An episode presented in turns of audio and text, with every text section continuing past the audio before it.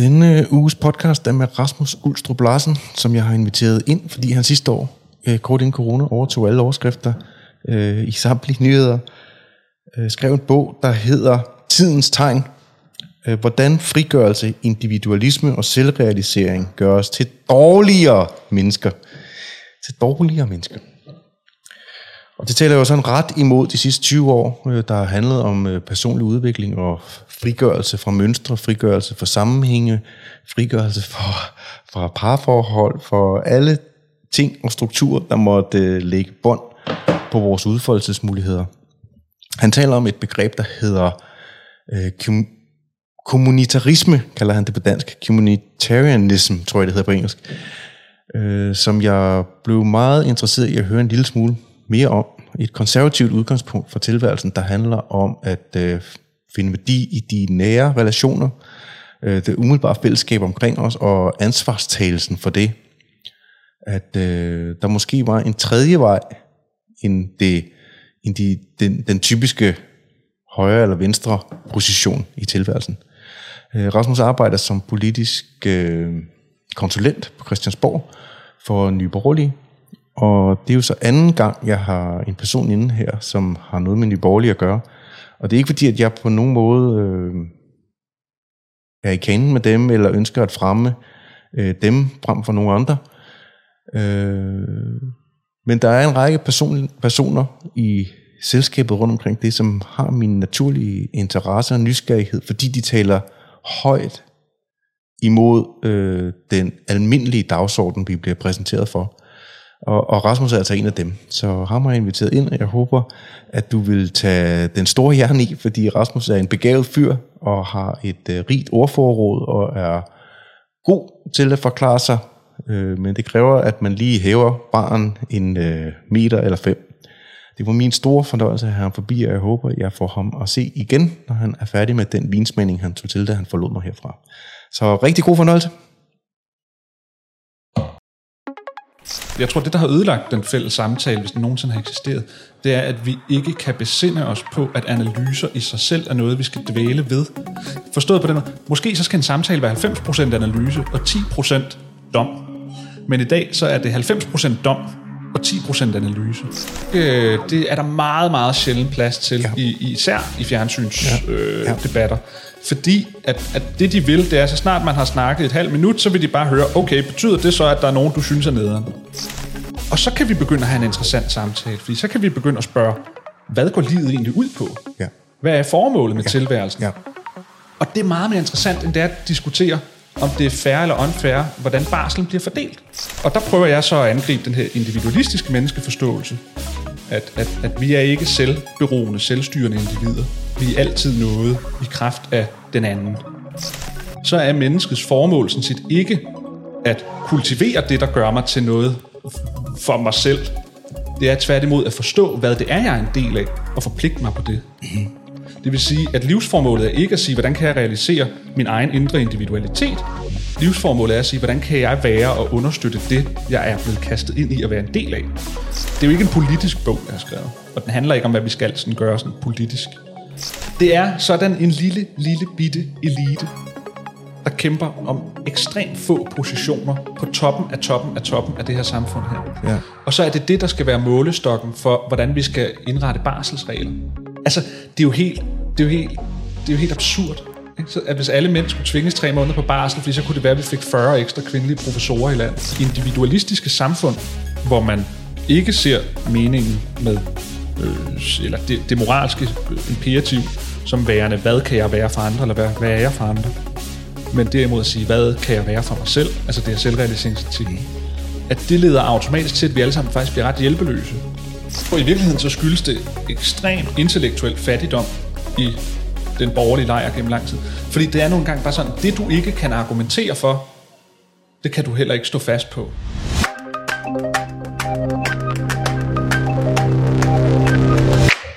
Der bliver det jo også synligt. Altså, at det er stadig begrænset, hvor mange kommentarer der er på YouTube. Ja. Altså, men det bliver, det bliver synligt at man lynhurtigt også bliver puttet i en kasse. At folk kigger, altså, der, der er begyndt at komme komme kommentarer, hvor folk de kigger på mig, som om, at jeg er i ja. seng med nogen, eller ja. Ja. jeg har en bestemt holdning eller mening om et eller andet. Ja. Øh, øh, bare, bare, det, bare det, vi talte, jeg ved ikke, om du har set den med, med Asger, men altså... Jo, jeg har set den. Okay, ja. Øh, bare det, vi taler om Trump i en periode, og vi ikke sidder øh, fuldstændig hvide i ansigterne ja. af skræk og fordømmer, det gør jo, at, øh, vi er nogle, altså, at der er nogen, der skriver, vi er nogle frygtelige nogen. Ja. Ja. Altså, at man ikke, øh, det er som om, at vi har mistet det, det er som om, vi har mistet kontakten til at kunne tale sådan rationelt sammen som voksne mennesker. Ja, og jeg tror, jeg tror faktisk langt hen vejen, så handler det om, at vi, vi er så forhippet på at være forskrivende i stedet for beskrivende. Altså analyser er uinteressante i dag. Prøv at, men, prøv at tage på. Jeg ved godt, at det, det, det kan være lidt irriterende, men, men du lyder altså bare meget bedre for dem, der hører med. Jeg kunne godt høre på dig, da du kom Ja, til det. ja. Men jeg tror, jeg tror at, øh, at analyser er... Øh, jeg ved ikke, om det har været bedre på noget tidspunkt, men analyser interesserer ikke folk. Folk interesserer sig for, hvad vi kan udlede af analyser. Altså, hvilken dom kan vi fælde på baggrund af den her analyse her. Ikke? Så en analyse, der siger, Trump er kommet til magten, fordi... Og så en masse øh, analyser, det kan i sig selv være interessant, men det synes øh, folk, eller den offentlige samtale synes ikke, det er interessant i sig selv. De vil høre, jamen betyder det så, at han er ond eller ej? Ja. Så selve analysen er folk pisse ligeglade med, men de vil komme frem til, nå, hvad skal vi så gøre? Eller hvad betyder det så? Betyder det så, at han tager fejl, eller du er forkert på den, eller han er ond? Ja, ja. Hvor, hvor, hvor jeg tror, det, der har ødelagt den fælles samtale, hvis den nogensinde har eksisteret, det er, at vi ikke kan besinde os på, at analyser i sig selv er noget, vi skal dvæle ved. Forstået på den måde, måske så skal en samtale være 90% analyse og 10% dom. Men i dag, så er det 90% dom og 10% analyse. Giver det mening? Ja, ja, ja. Og det ødelægger evnen til en, en, eller muligheden for en fælles samtale. I, I mine øjne er det, at vi er begyndt at leve, og det er selv med nogle af mine tætte venner, at vi begynder at leve i virkeligheder, der ikke er ens. At det føles som om, at virkeligheden, jeg laver en, jeg laver en, en vidighed om noget, altså så- det kan være så simpelt som et meme, som burde være let afkodeligt, misforstås, eller nærmest nogle gange bevidst misforstås, som om, at jeg mm. Jeg, jeg, altså man siger, det var før min tid, men så siger man, hvis man går nogle årtier tilbage, så havde hver mindre by med respekt for sig selv, de havde fire aviser, de havde en avis for Socialdemokrater, en avis for Radikale, en avis for Venstrefolk og en avis for Konservativ. Og så sad man og læste sin egen avis, altså partiavisen så at sige, eller den avis, der Ja. ja. sympatiserede med det parti. Så jeg, jeg tror ikke nødvendigvis, vi er blevet mere sådan afskåret fra andre, eller lever mere i en boble i dag. Jeg tror bare forskellen er, at i dag kan alle komme til ord på grund af de sociale medier. Hvor der tidligere har siddet, der har jo altså siddet en redaktør på alle større medier, og sagt, din analyse, dine argumenter er så elendige, du kan ikke engang stave, du, du, du sidder bare og rappler løs. Vi bringer ikke det, du har sendt til os, som du gerne vil have i avisen. På de sociale medier er der ikke nogen redaktør. Nej. Så derfor så alle dem, der tidligere blev afskåret, fordi der ikke var kvalitet i det, de sagde, eller de slet ikke lagde noget energi i at prøve at, mm. at lave noget kvalitet i det, de mm. sagde, de kan i dag komme lige så meget til ord. Og det gør, tror jeg, ikke at vi lever mere i bobler, men det går op for os, hvor mange mennesker, der sidder og har en helt anden forståelse for, for tilværelsen end os selv, som vi ikke tidligere nødvendigvis blev konfronteret med. Altså, vi kender vel det, det gør jeg da i hvert fald, da jeg var teenager. Vi var alle sammen, vi alle sammen sådan været sådan nogenlunde enige i min familie altid. Øhm, og så fik min, min ældste bror fik en kæreste, der var sådan, hun var medlem af enhedslisten, og sådan meget ude på, Ja. på venstrefløjen. Og der oplevede jeg sådan for første gang, jeg ville været 15-16 år eller sådan at de ting, jeg tog fuldstændig for givet, vi alle sammen, der måtte være nogenlunde enige i, at det var hun overhovedet ikke enig i. og det var meget svært for mig sådan i stand til, for det kan ikke passe. Og jeg havde sådan et behov for, det tror jeg alle unge mennesker har, når de synes, at noget er på en bestemt måde. At så skal de andre altså også Ja, det ser ud som, den hænger fast op igennem alderen. Ja, også, ja. ja. så skal de andre ligesom forstå, at, at, at ja. man har altså ret i det her. Ja. Øhm, og det er jo først nu, i en, i en senere alder. Så prøver jeg bare, når jeg skriver bøger, at få folk til at forstå det. Men, men at jeg i det personlige møde med andre mennesker, til familiesammenkomst, eller hvor man nu er, Selvfølgelig, er, er, er, har indset, at der skulle intet overhovedet, som er givet, at vi har en fælles forståelse for. Nej. Altså, og det ved, jeg, det ved jeg ikke, om har været, har været anderledes tidligere. Jeg tror bare, vi er blevet mere konfronteret med det i dag. Jeg glemmer at sige, jeg er bare mega glad for, at du kom her i dag. Jeg har jo jagtet dig lidt ned for at øh, få en samtale med dig, fordi jeg blev så interesseret i din bog, øh, som jo taler sådan ret stik imod også ting, der, der sker i tiden, og også ting, som jeg selv har øh, øh troet på, eller ja, måske stadigvæk i, i noget omfang tror på. Øh, jeg er jo produkt af hele amerikaniseringen, altså jeg, jeg er født i 74, så øh, jeg har fået den fuld turbo øh, hele vejen op, at jeg kan blive til, øh, hvad jeg vil, og jeg er min egen lykkesmed, og på et tidspunkt bliver jeg flettet ind i hele selvhjælpskulturen. Jeg har stort set læst alt, hvad der findes i den genre, for at blive klogere på mig selv og blive klogere på verden, uden nødvendigvis at blive et lykkeligere menneske. Måske mere forstående og rummende, men øh, jeg er ikke sikker på, at det sådan helt fundamentalt har ændret mit liv at gøre det. Øh, så når du siger, som du gør i titlen på din bog, du kan selv få lov til at præsentere den, så kan du også lige fortælle, hvor, hvor jeg bliver interesseret, når du siger, at du er teenager. Hvor er du fra? Jeg er fra Hillerød, Ja. er jeg vokset op. Ja. Ny Hammershøj, sådan en lille flække uden for Hillerød. Og du, hvor gammel er du i dag? Jeg er 30. 30, ja. Ja. Du, øh. du er blevet forfatter tidligt. Ja, 29, mm. så før jeg blev 30. Sejt. Men øh, det tog. Jeg begyndte på den, da jeg var 27. Okay. Jeg var lige, jeg var faktisk, jeg var lige blevet, blevet arbejdsløs på det tidspunkt. Ja. Og så tænkte jeg, "Nå, så kan jeg da få tid til at gå med noget produktivt her. Og endelig skrive, skrive det, jeg har på hjerte. Mm. Og så fik jeg et arbejde en måned efter, og så kunne jeg jo godt se, så kunne den ikke skrives på tre måneder, som Nej, jeg havde regnet med. Og så tog det to år i stedet for Ja, at, at skrive den i, i, i weekender og ferier. Og, Men du, du voksede op i Hillerød? ja, Gået i skole, gymnasiet? skole i Hillerød. Ja. Uddannet som... Jeg er uddannet kantmærk fil, som er sådan en sjov blandingsuddannelse på CBS her, som ligger lige nede, vi sidder på Ja, Frederiksberg. ja. Øhm, i, som er en blanding af erhvervsøkonomi og filosofi, ligesom man kan læse kantmærk jur og kantmærk psykologi og Okay. så videre, så kan man også læse kantmærk filosofi. Ja, nå fedt. Øhm, og skal der ikke være bleg for at sige, at det var der filosofidelen, der, Jeg trak. der trak. Ja. Øh, det tror jeg også, man kan se på mit eksamensbevis. Hvis der er nogen, der får fat i det. Hvilke af fagene jeg fik gode og dårlige karakterer. Ja, ja. Men jeg voksede op i Hillerød, og gik på gik folkeskole i Hillerød. Øh, gik så på handelsskolen i kort tid i Hillerød, indtil jeg droppede ud, slash blev smidt ud på grund af for meget fravær efter et par måneder. Mm. Arbejdede så i Netto fuld tid.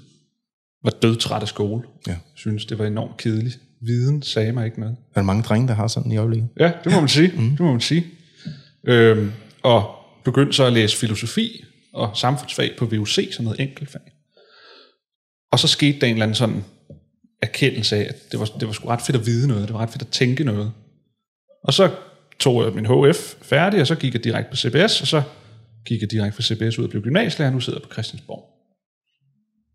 Så det er min sådan Og der laver du, du, du politisk rådgiver eller noget det jeg er politisk konsulent, Ja. som, ja, det, det er jo både rådgivning og, og sådan viden, det er sådan akademisk, øh, hvis vi har nogle politikere, at det er jo for nye borgerlige, så, ja. øhm, som skal vide noget om et eller andet emne, de gerne vil noget med, så sidder jeg og finder alt det tørre, øh, kedelige frem. Altså, hvad er der forskning på området? Hvad siger tallene? Hvad siger statistikkerne osv.? Det må da alligevel være meget interessant. Det er det også. Ja. Det er det også. Og Ja. det bliver jo rigtig interessant, når man så siger, okay, nu har vi så det her, hvad kan man sige, øh, viden eller udgangspunkt. Hvad, hvad, hvad er så vores tilgang til det, eller hvordan kan vi Ja. komme ud med det? Hvad, hvad, hvad er modargumenterne mod det her? Kan, kan man arbejde for Nye Borgerlige og stemme på noget andet? Eller? Altså, jeg tror ikke, de, jeg blev ikke spurgt om, hvad jeg stemte på. Nej. Men jeg tror, at politiske partier, det kommer an på, hvilken stilling du har. Okay. Øh, jeg tror ikke, man går op i, om Piccolinen er enig, eller om... Nej, altså, klart. altså på den måde. Ja. Men, Ja, det er klart, politikerne skal selvfølgelig stemme. ja, politikere skal. Men, men, men jeg tror...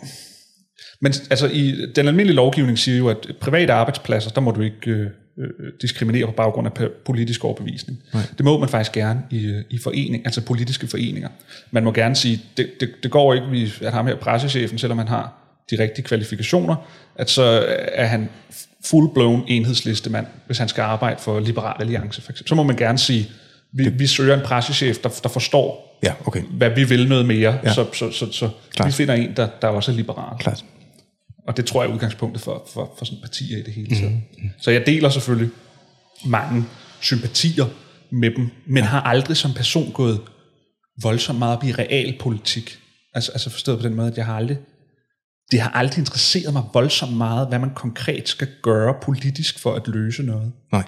Det har meget mere interesseret mig. Du er lidt ligesom, du er lidt sådan almindelig ligesom os andre. Ja, Ja. det har meget mere interesseret mig at lave analysen af, hvad det er, der er galt. Ja, ja, Og så må, så må politikerne så finde ud af, hvad de vil gøre ved det, ja. og så kan jeg jo understøtte dem i klart. at hjælpe dem med det. Nå. Og så besluttede du for at skrive en bog på et tidspunkt. Ja, Og hvor, hvorfor var det? Ja, det er jo et godt spørgsmål. Jeg har jo skrevet i, hvad, fem år må det efterhånden være. Sådan blandet mig i den offentlige debat i en, i en fem års tid. Ikke? Skrev ja. mit første indlæg til Jyllandsposten, da jeg sad og skrev min, min, øh, min kandidatafhandling i sin tid. Øhm, fordi jeg synes, der var... Jeg, jeg skrev kandidatafhandling om noget, der hedder kommunitarisme, som er sådan en, en politisk, social, etisk filosofi om, om fællesskabets betydning over for sådan moderne individualisme og liberalisme.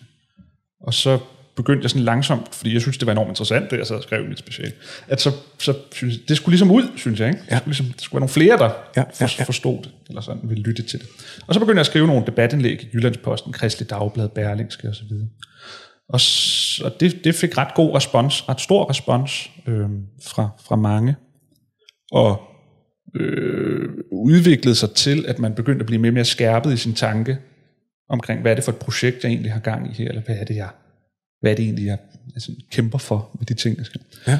Øhm, og Det var, ikke, det var ikke synligt for dig fra start. Du, der, du, Nej, altså, altså, altså der, var det bare, der var det bare sådan en indre drivkraft i forhold til, nu skulle jeg bare have det her ud, fordi jeg synes, det var så spændende, det her kapitel, jeg lige havde skrevet i min kandidatafhandling. Så nu skulle jeg Ja. ja. omformulere det til debatindlægsformat. Men det, jeg bare tit blev irriteret over, de der debatindlæg, det er, at de er jo på halvanden side eller to sider, hvis det kronik er de fire sider. ja. At det var, at så skulle man altid efterfølgende forklare alle mellemregningerne i kommentarfelterne eller Ja. i debatterne. Ja, okay. Og så tænker jeg, nu skriver jeg en bog, hvor alle de mellemregninger er med fra start, hvor der ikke er den her begrænsning på i, i, i sideantal og, Ja, ja. og tegn. Øhm, så jeg kan, sådan kan komme i dybden med det, jeg gerne vil sige. Og det, der selvfølgelig var svært ved det, var, at det, jeg lagde ud med at tænke, at det skulle være sådan virkelig tør, akademisk. Øh, og så fandt jeg ud af, at det, ingen læser, eller? fandt jeg, af, det, det er der ikke nogen, der læser, der er ikke nogen, der gider læse det, og jeg synes heller ikke, jeg synes heller ikke selv, det var særlig sjovt. Øh, og så lavede jeg det til en debatbog, sådan, i stedet for, der ja. ligesom skulle Ja. have noget analyse, men, men det vigtige var ligesom at, at komme ud med nogle, nogle, nogle, nogle holdninger til kendegivelser, som forhåbentlig kunne skabe noget debat. Ikke? Ja. Øhm, så. Den kom så ud fem dage før landet blev lukket ned af corona, så, så det var jo vildt godt uh, tegn. Ja.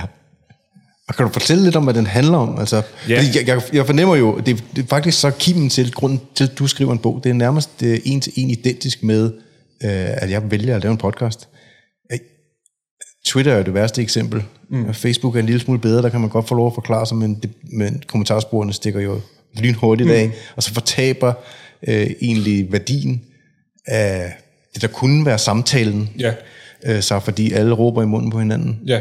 debatprogrammerne på, på fjernsynet for, fortaber værdien, så for folk står bare og råber deres ja, ene ja, argument over ja, men ja. jeg, jeg, ønskede, jeg, jeg ønskede mig bare at lave et sted, hvor jeg kunne nå at komme i dybden, så jeg fucking kunne forstå, hvad det er, mennesker har gang i, og hvad det er, de gerne vil. Og du, du peger på noget, på noget helt essentielt. Nu har jeg jo været, jeg har været i alt fra P1, Radio 24 til det eksisterede, TV2, DR, Ja. øh, you name it, Ja. BBC i England. Har du også været det? Ja. Nå, fedt. Og, øh, og, og, eller de rejste så hjem til mig, så jeg var ikke engelsk, men, men Nej, nej, BBC er ja, jo ja. engelsk øh, Ja, ja, kanal. ja. Øhm, og det er en ud af 10 gange, at jeg synes, der er noget givende i de debatter, man deltager i.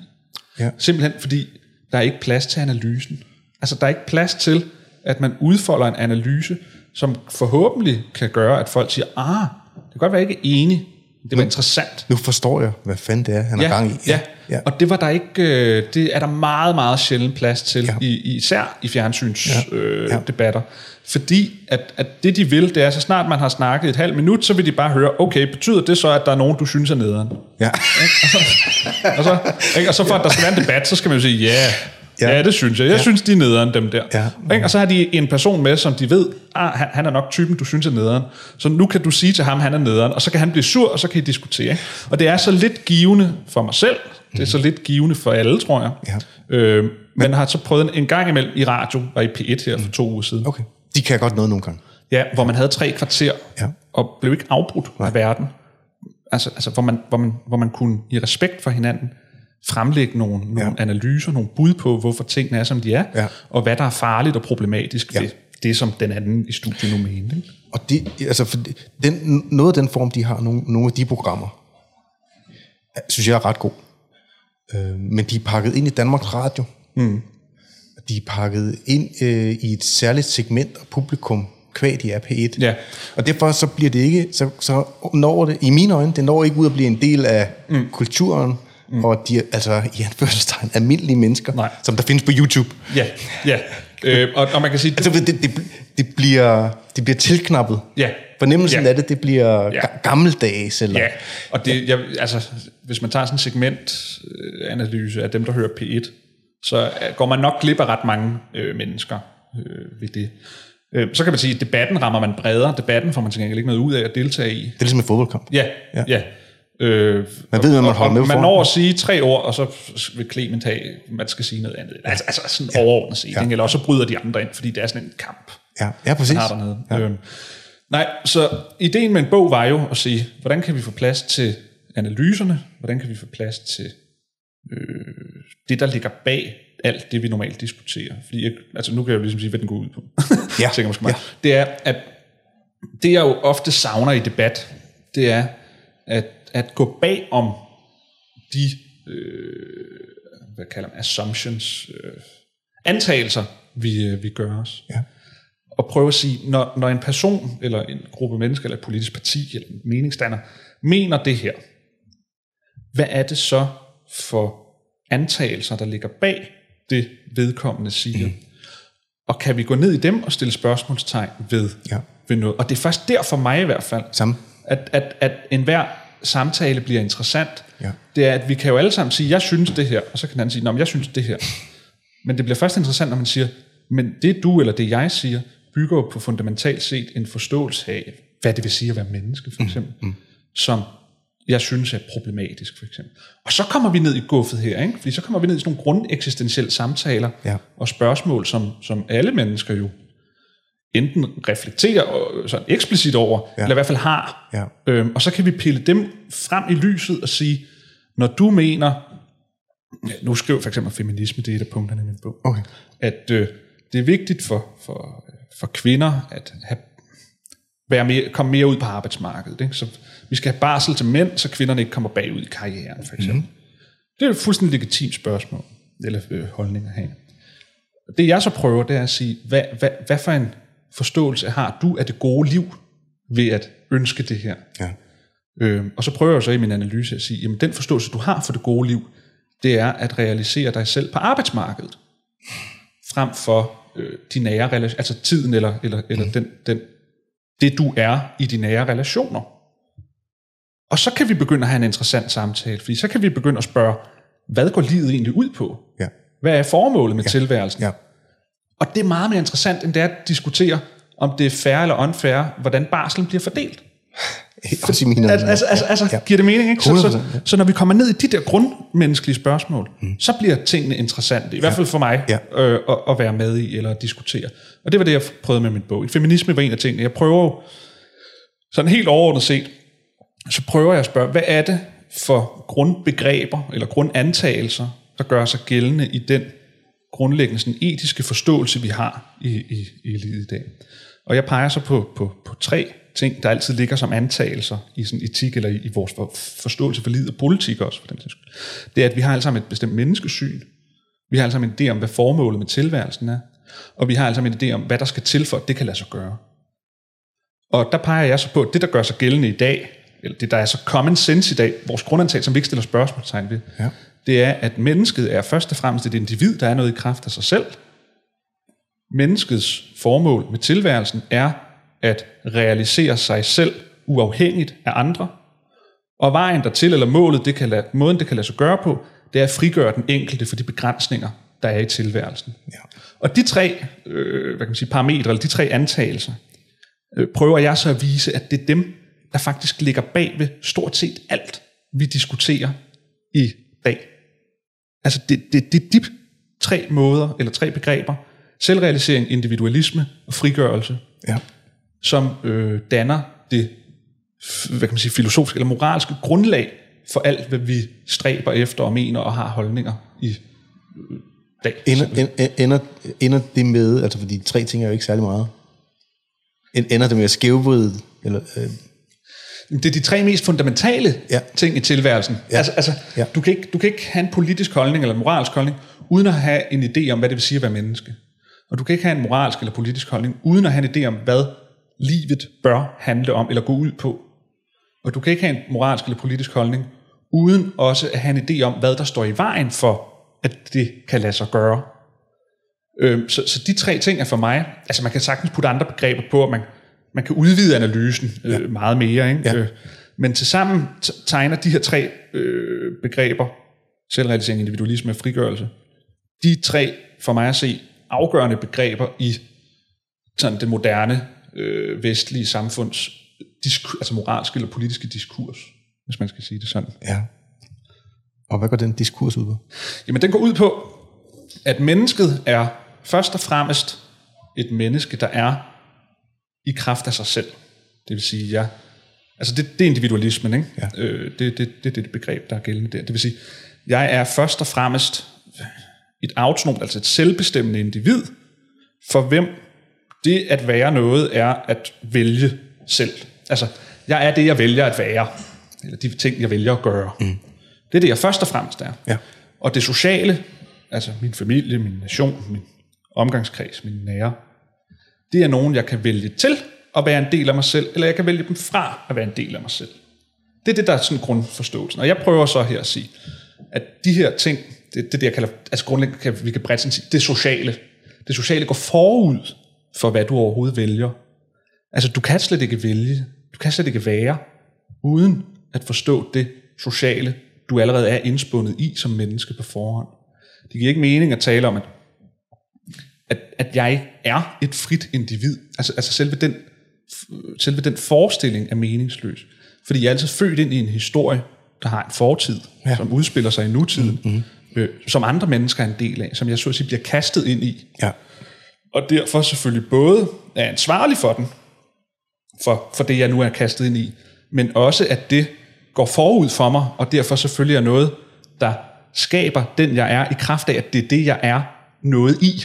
Altså, Ja. altså så på den måde, det, det med sådan en fin filosofisk ord, så sige, det eksisterer så at sige a priori. Altså, du kan ikke, du kan ikke, du kan ikke fjerne det, du kan ikke, du kan ikke empirisk viske det ud. Nej. Det er noget, der altid allerede Ja, som du er født er ind i. til stede. Ja, ja. ja.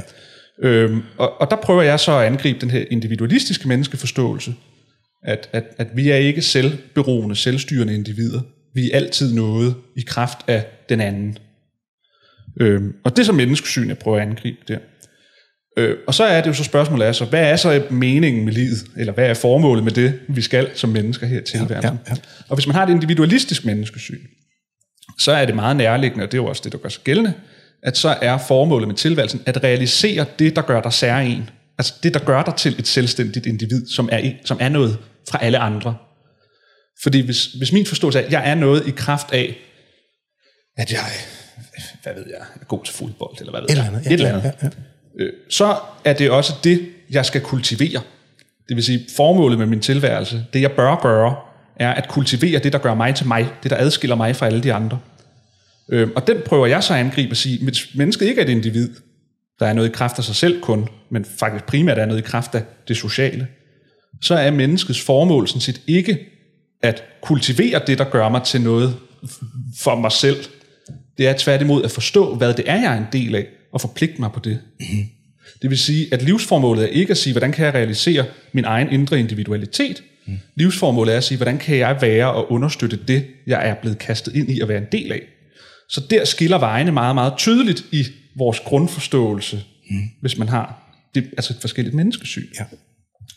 Og det leder så videre til den her tredje begreb, frigørelse, nemlig hvad er, hvad kan man sige, målet til at opnå den her individualiserede selvrealisering, der gør sig gældende i, i dag, eller altså den forståelse, vi har om det. Det er jo, at der så står noget i vejen for, at vi kan realisere vores individualitet, vores indre selv, den vi ønsker at være osv. Og det, som folk nu så i dag peger på, i hele, vores, i hele den offentlige debat, det er, at det i særlig grad er de sociale relationer, der står i vejen for den enkeltes individuelle selvrealisering. Og derfor skal vi politisk og moralsk set gå ind og fjerne de begrænsninger, der gør sig gældende. Nu kan man tage det eksempel med barsel til kvinder. Det er sådan et klassisk øh, eksempel på det. Kvindernes, eller et hvert menneskes formål til er at realisere det, som er særligt ved dem selv. I dag forstår vi så det som noget, der er muligt på arbejdsmarkedet. Jamen det er klart, så må vi gå ind og sige, hvad begrænser dig så for at realisere det? Det gør blandt andet det, at du har børn. Mm. Dem skal du tage dig af og vise omsorg, og det gør at du ikke kan realisere dig selv på arbejdsmarkedet. Det er ifølge det så, at man må sige, jamen hvordan kan vi så gøre sådan, så kvinder holder mindre barsel? Det kan vi jo gøre ved, at mændene holder noget mere barsel, sådan ja. så begge parter mm. har lige muligheder for at realisere sig selv på arbejdsmarkedet. Mm. Og der prøver jeg så at stille spørgsmålstegn ved, hvor sympatisk er den tanke egentlig? Jeg synes jo ikke, den er synderligt sympatisk. Nej, ikke. Øhm, I stedet for, altså man kunne lige så godt sige, det, altså det er sådan lidt provokerende skrevet, ikke? det er, man kunne lige så godt sige, hvor kæft, hvor er kvinder heldige. Hvor er de heldige, at de holder mere barsel end mænd. Fordi de har mere tid til deres børn og de nære relationer, hvor mændene de skal stå på en eller anden fuldstændig ligegyldig arbejdsplads og arbejde. Ja. Så, så, så det er meget to, sådan, eller mit perspektiv på det, det der mere sådan fællesskabs socialt orienteret etik eller menneskesyn, leder til radikalt anderledes prioriteringer og politiske ønsker og moralske, moralsk forståelse, end dem, der har et individualiseret menneskesyn, som i, i, op på, i øverste lag, kan man sige, når man ligesom kommer hele vejen op, som så politisk for eksempel gør sig gældende ved, at man enten er konservativ, eller man er kulturradikal. Mm-hmm. Og hvor, hvor ser du de ting udspiller sig? Altså, hvem, hvem, hvem tror på hvad? I... Jamen, det, det, det grundlæggende konservative menneske, og det er derfor, jeg, altså, det er derfor, jeg betegner mig selv som konservativ. Ja. Det er fordi, det her det stemmer overens med et konservativ. Men, eller jeg betegner mig selv som det, der hedder kommunitarist, som er sådan en, en, en, den her filosofiske øh, fællesskabsforståelse af mennesket. Og, Kom, kommunitarist? ja, det kommer af det engelske. Community på engelsk er det communi- communi- communitarianism, Communitarianism. som man kan sige, ja. fællesskabsisme. Ja. Så, så en, en ansvarsfølelse i forhold til fællesskabet, fordi man er født ind i det, og det må, Ja. ja. må varetage dets bedste. Ja, det giver slet ikke mening at forstå sig selv, uden at forstå fællesskabet. Nej. Så at ophæve fællesskabet er at ophæve sig selv. Altså det, det er det, der ligesom er den grundlæggende tese ah, i, i, okay. mit, altså sådan i min ja. Ja. position. Det er sådan mere klassisk konservativ forståelse. Ja. Ja. Nogen, vil, nogen vil kalde det sådan småborgerligt eller sådan. Ikke? Ja, Øhm, den anden forstand der med et individualiseret menneskesyn, altså den etik, jeg faktisk kritiserer i min bog, den hører sjovt nok til i allerhøjeste grad på venstrefløjen. Og det, det er der, jeg synes, det, at analysen, jeg laver, er interessant, eller det, at, at andre måske kan finde den interessant. Det er, at vi har grundlæggende en forståelse, i hvert fald herhjemme, om, at venstrefløjen er øh, fællesskabsorienteret, Ja. højrefløjen er individorienteret, og så clasher man om det. Ja. Min tese er, at øh, liberalismen er også individorienteret. Den mener bare, at vi allerede har muligheder for at realisere vores individualitet. Ja. Venstrefløjen mener, at vi bør have muligheden, men ikke har den endnu. Og derfor skal vi frigøre os til at få muligheden for det. okay. Ja. Så deres endemål er, er, er langt hen ad vejen det samme, nemlig det frie individs fuldstændige autonomi, altså selvbestemmelse til at være til, som man selv vil det her de, i verden. Men, men de, de kommer på, fra det fra forskellige... De kommer bare på det fra forskellige sider, fordi venstrefløjen jo mener, at der er en masse ulige strukturer og ulighed og økonomisk øh, ulighed, der gør, at det ikke er muligt for alle. Så vi skal bare sikre os, at alle får muligheden for det. Hvor, hvor liberal siger, jo jo, alle kan, ikke? man kan bare tage sig sammen, så, så, så kan alle gøre det. Det har du også en problem med, ikke? Jo, det er fordi, så har man ikke noget... Det, det er bare sådan doven, øh, det er sådan doven svar til venstre. Eller det, det, det grund, grundlæggende er det jo fuldstændig fejlagtig øh, idé, at alle, øh, så at sige, kan det. Og det er heller ikke, det, men det jeg har noget imod, det er, at det ikke er efterstræbelsesværdigt. Altså det er ikke et efterstræbelsesværdigt mål, At at, at det hele går ud på, at den enkelte skal realisere sin egen individualitet. Nej. Og derfor så prøver jeg at stille mig uden for den dikotomi mellem venstrefløjen og højrefløjen, der, der kæmper løs om, hvorvidt det nu er muligt, tilstrækkeligt. Og så prøver jeg at sige, hvad med, at vi slet ikke skal det? Altså i stedet for at sige fra venstrefløjen, det er ikke muligt at realisere sig selv tilstrækkeligt på grund af børn eller nære relationer, på grund af familie, på grund af arv, på grund af Økonomi. økonomi. Ja, ja. Højrefløjen siger, jo, det er muligt, tag dig sammen. Sådan Meget groft sagt. Mm. Jeg prøver at sige, det, det er faktisk ligegyldigt, fordi det er slet ikke det, vi skal. Altså, så, så jeg prøver at komme med sådan en tredje, tredje perspektiv, Ja, en tredje vej, så at sige i det. Ikke? Hvad skal vi så? Ja, det er jo et godt spørgsmål. Ja. Igen, jeg, jeg, jeg laver mere analyse, end jeg peger på, hvad vi skal. Ja, ja. Øh, men, men det der jo er mit... Øh, grund- der er, altså, det er jo ikke en politisk bog, jeg har skrevet. Og den handler ikke om, hvad vi skal sådan gøre sådan politisk. Har folk læst den sådan, eller anmeldt Nej, den sådan? nej, eller? nej, nej, det har de ikke. Altså folk har forstået, eller altså anmelder og Ja, andre har forstået, hvad den går ud. Det er mere en moralsk øh, eller etisk diskussion. Ja. Og det, jeg er egentlig bare imod, det er, altså jeg kommer med, med en masse eksempler i det, ikke? at jeg imod hele den feministiske bølge, der kører, Mhm. mm-hmm. fordi den indkapsler fuldstændig den analyse, at mennesket skal for hver en pris frisættes, frigøres for de begrænsninger, der er i tilværelsen, både sådan eksistentielt, altså penge, sådan så man kan leve, som men i særdeleshed også frigøres socialt for de begrænsende normer og relationer, som står i vejen for den enkeltes selvbestemmelse og den enkeltes udfoldelse. Og det er så særligt på arbejdsmarkedet. Det er så lige i dag, vi mener, det er der, vi skal udfolde vores, vores indre individualitet. Ja, ja. Øhm, Og der- bliver jeg nødt til at spørge, fordi jeg bliver jo klogere og klogere, jo flere jeg taler med, eller, eller jeg får flere og flere ord til at forstå virkeligheden. Øh, er der forskel på feminisme i din, altså der var forskel på den feminisme, min mor og dem, de havde gang i i 68, og det, der sker i dag, eller hvad? Ja. Yeah. Ja, det er bare andre ting. Ja.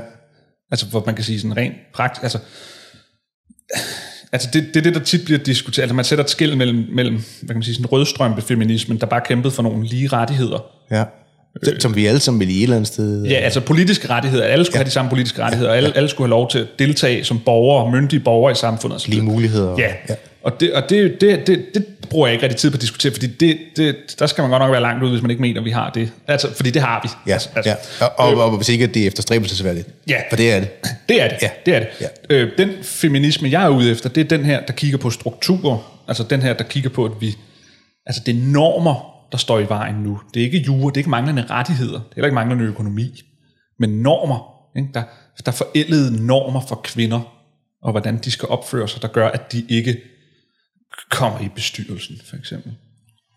Øh, og, det er jo, og deres analyse er jo, nu siger deres, der er jo mange forskellige stemmer, men sådan, Klart, klart. Ja. øh, hvis vi sådan skal generalisere det lidt Ja, det skal vi. det er jo, at, at, at mænd sidder allerede i bestyrelserne. Mænd mener ikke, at kvinder skal ind i bestyrelserne, fordi mændene de netværker med hinanden, så derfor skal kvinderne holdes ude af bestyrelserne. Og det er så forkert, ifølge feministerne. Og det, det jeg, jeg tror ikke rigtig på den analyse, men det, der bare er min pointe i hvert fald, det er, at det, der så er deres midler til, at det her kan lade sig gøre, ikke, det er, så går de ind og siger, åh, vi kan se, at kvinder kommer bagud, hvis de holder barsel. Okay, så barsel har en effekt. De kan ikke rigtig godt gøre den, men det er sådan den brede teori, de har. Mm. Barsel forhindrer lige så mange kvinder i at komme i bestyrelsen som mænd, for eksempel. Ergo, lad os give mænd noget mere barsel, øremærket, sådan så vi kan sikre os, at kvinder ikke holder lige så meget barsel, sådan så vi kan sikre os, at kvinder kommer mere til tops i bestyrelserne. Og der vil jeg også gerne stille et spørgsmål, eller det er det, jeg stiller. Mm.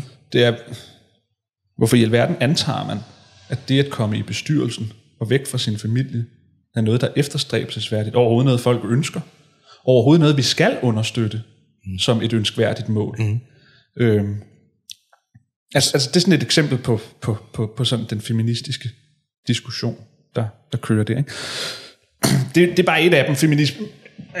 Men det er selvfølgelig også det, at, at økonomi, sjov nok, er så gennemsyrende for vores idéer om, hvad det gode liv er, og hvad det er, vi skal opnå. Ikke? Fordi altså det, det er hele tiden det, der ligger bag hele det her frigørelsesprojekt, det er, at folk, flere folk skal have flere penge.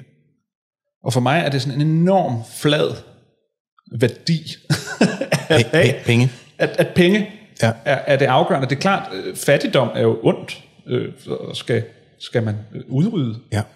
Men der er jo ikke tale om fattigdom her, vel? Der er tale om, hvordan vi kan gøre sådan, så kvinder er mindre sammen med deres familie, sådan, så de er mere i bestyrelse. Og det er en ekstremt materialistisk, pengefixeret øh, måde at forstå det gode liv på, mm. som, som, som jeg synes er usympatisk, mm. fordi det er på bekostning af det sociale. Synes du det samme om mændene? Altså, hvad tænker du? Øh, at det også er ikke efterstræbelsesværdigt i forhold til at have det gode liv, at skulle være øh, besat, som nogle mænd, altså det er i hvert fald nogle af mine kammerater osv., mm. der er, at man skal arbejde 80 timer om ugen og få en bestyrelsespost så mange steder, man nu kan få, altså når man er væk fra familien. Ja, ja, jeg vil sige det sådan, at øh, der hvor min analyse er meta, det er sådan set, jeg har ikke noget imod kvinder, der vælger bestyrelseslivet og den vej. Nej. Heller ikke noget imod mænd, der vælger bestyrelseslivet nej, den vej. nej. Jeg har noget imod, at man gør det til noget bestræbelsesværdigt. Ja, ja. Det, det er der skældnen er, ikke? Fordi, ja. så, fordi det nemme, eller det oplagte er selvfølgelig at sige, jamen, hvorfor er det så ikke mændene, man kritiserer, eller jeg prøver at kritisere en bog for at, at være meget i bestyrelse. Fordi det er ikke mændene, der har travlt med at fortælle, at det er det, der er det efterstræbelsesværdige liv, som samfundet skal indrettes efter. De gør det bare. Altså, altså det, Ja. Men, men de, de siger jo ikke, øh, nu skal vi tvinge kvinderne mere i bestyrelsen, eller nu skal vi tvinge mig eller andre mænd til at arbejde mere i bestyrelserne. Det er så bare det, de vælger at gøre. Men de har ikke en eller anden moralsk imperativ om, at det er det gode liv, at vi skal det. Nej. Øhm, Så derfor er de ikke interessante, altså fordi de, de arbejder bare meget, men de er sådan ikke moralsk interessante at diskutere. Det kan i hvert fald nogle gange synes, som om, når man kigger på udsiden. Nu, jeg lever et øh, forholdsvis, og har gjort det i mange år, altså for, for, jeg, jeg er selvstændig, øh, og har selvfølgelig travlt, men jeg lever et forholdsvis fredeligt liv. Altså det vil sige, jeg har, jeg har rigelige mængder af tid. Øh, øh, nogle gange kan man jo godt tage sig selv i at kigge på verden udenfor og tænke, at folk er sindssyge. Ja. Altså fordi der bliver brugt så uendelig meget tid på Mm. arbejde, eller, altså jeg, jeg, jeg Ja. underkender ikke, at arbejde udfylder en stor plads i at, gøre, at skabe et meningsfuldt liv, men fra 40 til 80 eller 40 til 100 timer om ugen ja. øh, ligge under for alle mulige krav. Men, øh, men vi værdsætter... Og Forstår, forstår, forstår du, hvad jeg mener? Forstår fuldstændig- jeg forstår ja, ja. Og vi værdsætter, eller den debat, der er, den offentlige samtale er, øh, også, altså også det her for feministerne om, var, at altså, de har en forståelse af, at arbejdslivet er mega fedt. Altså, altså som om, at arbejdslivet skulle være det skønneste. Og det er jo, altså, jeg tror sjov nok, at dem, det er også klart, hvis man er på det niveau, hvor man er ærgerlig over, at man ikke sidder i bestyrelsen, mm. så har man givetvis også et arbejde, der er meget stimulerende og meget belønnende, altså også økonomisk. Ja, ja, ja. Øhm, og mulighed for alt muligt med sit arbejde, og man rejser, og man har fede møder, og man får masser af penge osv. For, rigtig, for størstedelen af mennesker er arbejde altså et arbejde. Det er noget, man har, ja. fordi at man skal betale sine regninger. Ja, ja. Øh, så hele diskussionen om, hvordan kan vi få flere til at arbejde mere, hvordan kan vi øh, få den enkelte til at realisere sig selv gennem arbejdsmarkedet, er en ekstremt privilegeret diskussion. Mm. Fordi arbejde er, altså for sildet, altså arbejde er røvsygt, og det har det altid været. altså, altså, altså også tilbage i kristendom, ikke? Man, blev, man blev straffet med at arbejde i sit eget sved. Ikke? Altså, altså det, var, det var straffen, det var arbejde. Ikke? ja. Øhm, og det tror jeg, vi skal grundlæggende passe meget på med at forhærlige blandt den klasse af mennesker, som har fede, immaterielle jobs. Ja, altså det kan godt, nu snakker også det med, øh, jeg kan ikke huske hvem, var det måske Heidi Frække? Frege? Jeg tror, jeg snakker en lille smule med hende om det, at det kan jo godt, det kan godt, jeg kommer aldrig i nærheden af det, jeg har ikke lyst til det, men jeg, altså derfor kan det jo godt fra mit synspunkt se sådan lidt øh, mystisk ud, at man, at man synes, at et liv, hvor man er konstant væk, og konstant bruger al sin mentale kapacitet på at arbejde. Mm. Specielt hvis man arbejder for nogle andre. Mm. Altså oveni. Ja. Altså du ved, der sidder, er en, der, sidder, der sidder en tom entitet, altså et corporate et eller andet, som Ja. bare er en hul skal af et eller andet, der tjener Ja. penge til aktionærer. Jeg vil ikke underkende, at man kan have dejligt, øh, så videre, men det kan godt synes som om, det er mærkeligt, at vi slås om, for det, det, på det niveau er der jo 0,2 procent af befolkningen, som befinder sig på, altså at det er, at det er dem, man bruger som sammenlign, mm. altså til at sammenligne Ja. alting op imod. Ja, og det er klart. Forstår du, hvad- jeg, forstår jeg, jeg mener? forstår Altså, fuldstændig. Jeg forstår, ja. og det er jo derfor, det er så virkelighedsfjernt at diskutere bestyrelsesposter. Og så, vil de, og så diskuterer vi også hele tiden kvinder, at kvinder er underrepræsenteret som professorer. Og sådan. Altså, der har været 800 professorer i det her land her. Ikke? Mm. Og hvor mange bestyrelsesposter Er, der, er der 800 professorer i Danmark? Ja, Ja. det mener jeg. Ja. Og det, jeg er faktisk overrasket, at der var så mange. Ja, okay. men, men, men det er 800, Ja, ja. Og så skal vi bruge medietid og debat på, hvordan vi kan få nogle flere kvinder til at være... Altså, det er sådan en lille, lille bitte elite, der kæmper om ekstremt få positioner på toppen af toppen af toppen af det her samfund her. Ja. Og så er det det, der skal være målestokken for, hvordan vi skal indrette barselsregler. Altså, det er jo helt, det er jo helt, det er jo helt absurd. Ikke? Så at hvis alle mænd skulle tvinges tre måneder på barsel, fordi så kunne det være, at vi fik 40 ekstra kvindelige professorer i landet. altså, altså, så der er ingen professioner. Der, der, der, der, der, der, er ingen, der er ingen professioner, ja, ja. eller hvad hedder, proportioner i, i, i, i, i hele debatten. Og jeg ved ikke, hvor mange bestyrelses Ah, nej, nej, poster der er, men Nej, og jeg vil heller ikke, at, jeg vil heller ikke underkende, at, det, at selvfølgelig, hvis, hvis man har lyst til at være i bestyrelsespost, man føler, man føler, man bliver holdt udenfor, så skal der selvfølgelig findes ud af, Ja, ja. hvad fanden er det. Jeg tror, jeg tror personligt selv, de der ting, det er, jo, det er jo bare fordi, vi har travlt med det. Mm. Altså over tid, kvinderne er jo overrepræsenteret på stort set alle uddannelser, Ja, og de er det var- bedre, bedre kvalificerede, de er hurtigere. det kommer helt af sig det selv kommer, med tiden. Det, det skal nok... Øh, ja, ja, ja. Altså fordi, når alt kommer til alt, så er det vel merit. Præcis. Og det, og det, Eller hvad? Ja, ja, ja. Og det, ja, det vil de jo sige, det ikke er. Ikke? De ja. peger på, at det er nogle strukturer osv. Det er jo først, det er jo først nu her, i, i min generation, og også de lidt yngre nu, hvor man kan se, at kvinderne overtager mere og mere. Mm. Altså pladserne på de videregående, de prestigiøse uddannelser. De er vel overrepræsenteret på stort set dem alle sammen, og har for bedst karakter. Ja, ja, og, ja, ja. og, og alle, Ja. jeg hører, der sidder sådan forholdsvis ja. højt op i... Ja. Så de siger, at øh, kvinderne overperformer Ja. mændene, i, også Ja. i virksomhederne. Ja, Altså, og, og, og man bliver jo ikke professor som 30-årig, så vi skal lige vente et par årtier, før vi ser, om de her kvinder her så Ja. ja. har opnået professorstilling. Ja. Og det, det, det jeg, er ikke, jeg er ikke i tvivl om, at med tiden, om nogle årtier, når de når den alder, hvor, professor, altså, hvor man bliver professor, ja, ja. at så vil vi se en større andel kvinder være professorer, end, øh, end Det tror du, eller tror du ikke? det tror jeg. Det tror du. Det tror jeg ja, bestemt. Ja. Øhm, men det er, mere, det er mere bare for at sige, at, at hele, hele ideen om, at det at realisere selv på arbejdsmarkedet er, øh, no, er, er et bærende grundsten i vores forståelse for, hvad det gode liv er, er bygget på nogle meget, meget, meget, meget øh, fortalige typer af jobs og stillinger, Ja. som ligger bag hele den debat, Ja. der egentlig gør sig gældende. Ikke? Fordi de fleste bare har et job, så de står Ja. op for at tjene nogle penge, Ja. og så gå hjem og Præcis. så leve deres liv. Præcis. Og så skulle ja. vi måske i stedet spørge, altså, der kunne man måske i stedet spørge, måske er livet at spørge, hvordan kan vi få det, sociale liv til at fungere bedre? Mm. I stedet for at sige, hvordan kan vi få øh, bestyrelsesposterne fordelt bedre? altså, det, det er proportionsforvrængning. Ja. Ja. Så det var det, var, det, det, var, det var det ene eksempel, det er feminisme, som jeg diskuterede i bogen, hvor de her tre begreber, altså individualisme, selvrealisering og frigørelse, gør sig gældende. Så jeg diskuterer jeg også hele den her idé om, at vi snakker så meget om, hvorfor det er, at der er så mange, der mistrives i de her tider, særligt de unge. Mm-hmm. Hvorfor de mistrives. Og det- den almindelige analyse er, eller der er igen sådan to analyser. Den ene siger, at det er noget pjat, det er bare fordi, de er blevet mere skrøbelige, så der er ikke noget i det. Det er sådan, det er sådan gerne sådan den mere liberale analyse. Det er den, der tager, tager nu sammen tilgang. Og så er der venstrefløjens, eller de kulturradikale analyse, det er, at der er for store krav, og folk kan ikke leve op til det. Øhm, og jeg prøver så at gå ind og sige, at, at, at det giver ikke nogen mening, at der er større, altså der er ikke større krav. Det der til gengæld er, det er, at der er større krav til den enkelte til selv at finde ud af, hvad den enkelte skal med sit liv. Mm-hmm. Og det er et langt større krav at stille, end at stille et krav til, hvad de nu skal. Plus mulighederne vel for, Ja. hvad man kan. Ja. I forhold til, altså, Præcis. på et hvert andet tidspunkt, vi kan lave nedslag i historien, så Ja. har du kunnet blive tre ting. Nu kan du blive 8.000. Ja, jeg, jeg, Eller hvad? Ja, jamen fuldstændig. Jeg henviser til en, der hedder, okay, jeg ved ikke, hvordan man udtaler det, fordi han hedder sådan halvtysk amerikansk, Barry Schwartz, tror jeg, man udtaler, ja, ja. Som, øh, som har skrevet en bog, der hedder øh, Valgmulighedernes tyranni.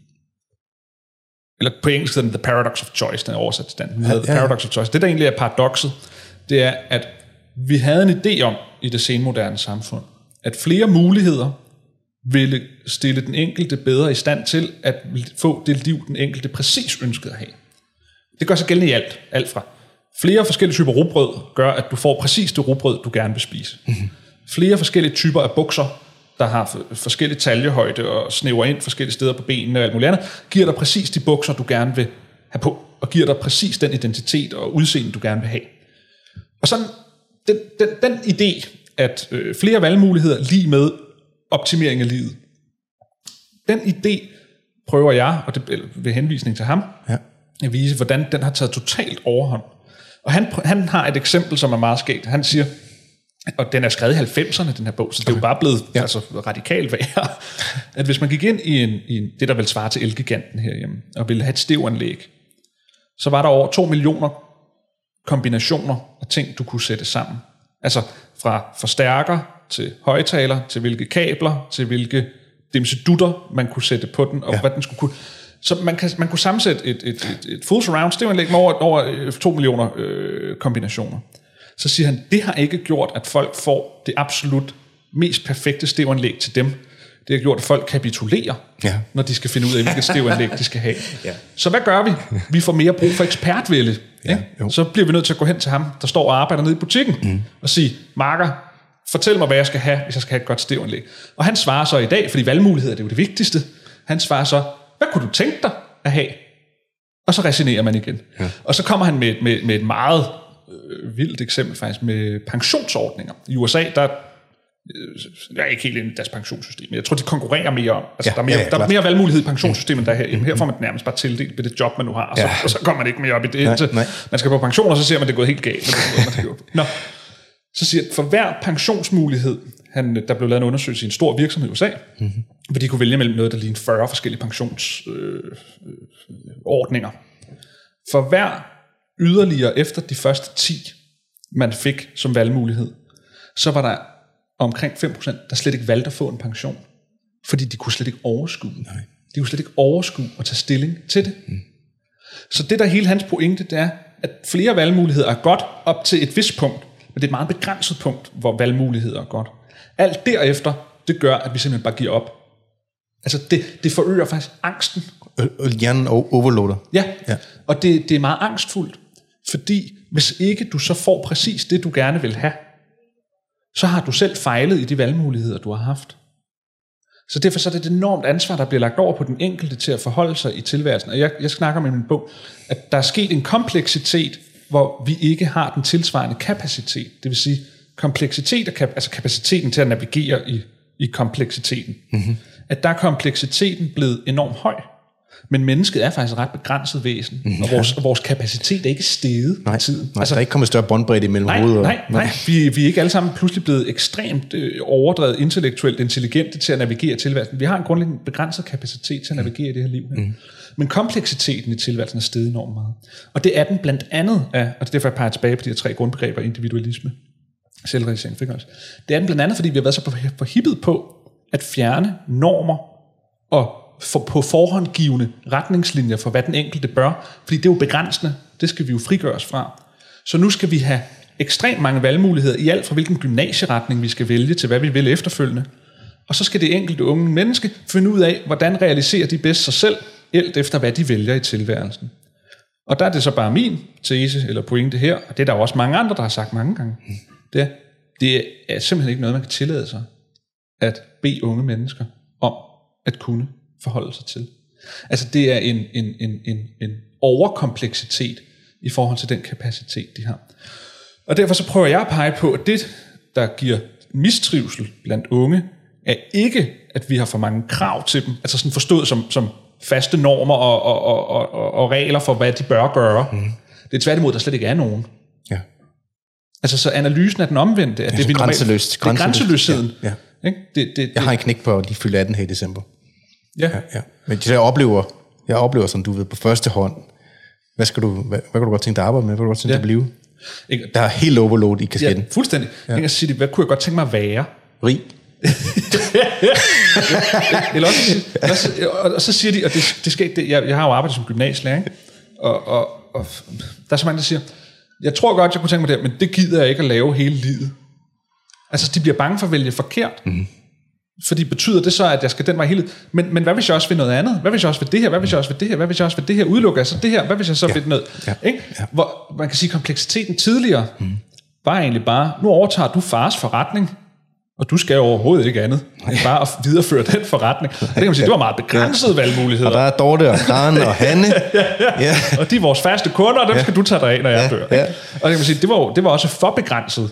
Øh, klart, klart. Jeg er helt med vi er bare kommet, sådan balancemæssigt, er vi kommet for langt til den anden side. Mm. Og der, hvor jeg så prøver at, at, at kritisere den her sådan etik, fordi i virkeligheden bliver det i sidste ende et etisk spørgsmål, det er, at det peger tilbage på vores menneskesyn, altså hvad er et menneske? Mm. Er det et frit individ med selvbestemmelse, der skal udleve sin egen selvbestemmelse, og derved frigøres fra alt, hvad der begrænser det? Eller kunne en løsning, hvis man kan sige det sådan, på, på, på, på den her mistrivsel, vi ser, være, at vi faktisk går ind at reducere antallet af valgmuligheder, som vi forventer, folk skal forholde sig til. Fordi langt hen ad vejen er det her jo ikke noget, man sådan praktisk kan gøre noget ved. Altså vi kan jo ikke bare sige, nu, nu, nu må der kun være x antal produkter et eller andet. Nej, nej, nej, nej. Men det vi kan, det er, at vi kan i hvert fald få en, en livsforståelse, en, en, en etisk forståelse omkring, at det er ikke så hammerende vigtigt, hvad du vælger at realisere dig selv igennem i uddannelse og arbejdsmarked. Måske er det vigtigt bare, at du får dig et ganske godt liv med nogle andre mennesker, som der er søde og rare, som du har det godt med, ja. du kan være noget for. Ja. Altså, altså, det er jo meget sådan hen ad vejen, ikke? Men, men, jo, men, jo.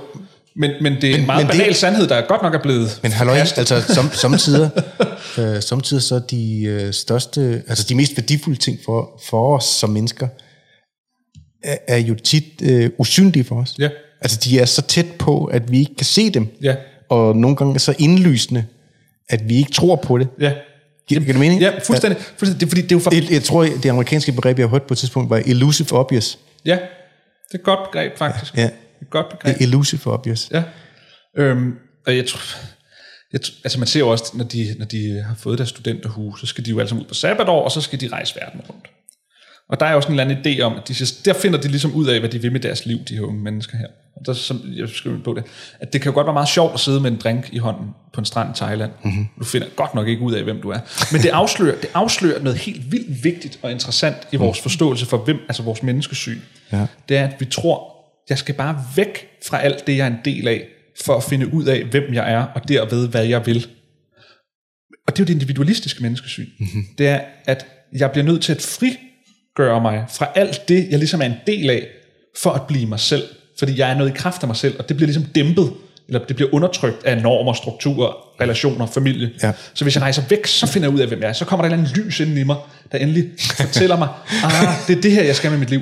Og det er jo så der, jeg prøver at sige, nej, det er netop det, der er så farligt, at vi har fået det menneskesyn. Fordi sandheden er, hvis du rejser væk fra alt det, der konstituerer det, der gør dig til dig, så finder du overhovedet ikke ud af, hvem du er. Du kommer tværtimod hjem i dyb krise, fordi du fandt ud af, at der slet ikke var noget selv, du kunne finde nede på stranden.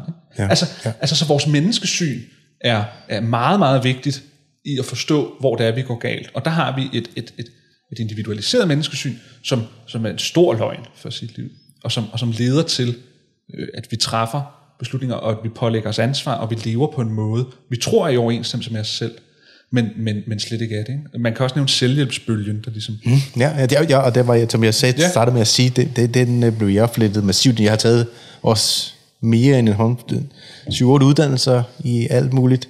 Jeg har haft stor glæde af det, ikke? Det er ikke det, det, men har det, har det bidraget til at øh, blive klarere på mit eget liv, og at nogle af tingene har, kunne jeg have fundet dem på en anden måde lidt lettere, end at læse 800 bøger.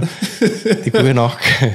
Men det, Brinkmann var jo, Svend Brink, den kendte psykolog der, han, mm. han, han har jo været meget kritisk over for det. Han var jo sådan den første stemme herhjemme, Ja.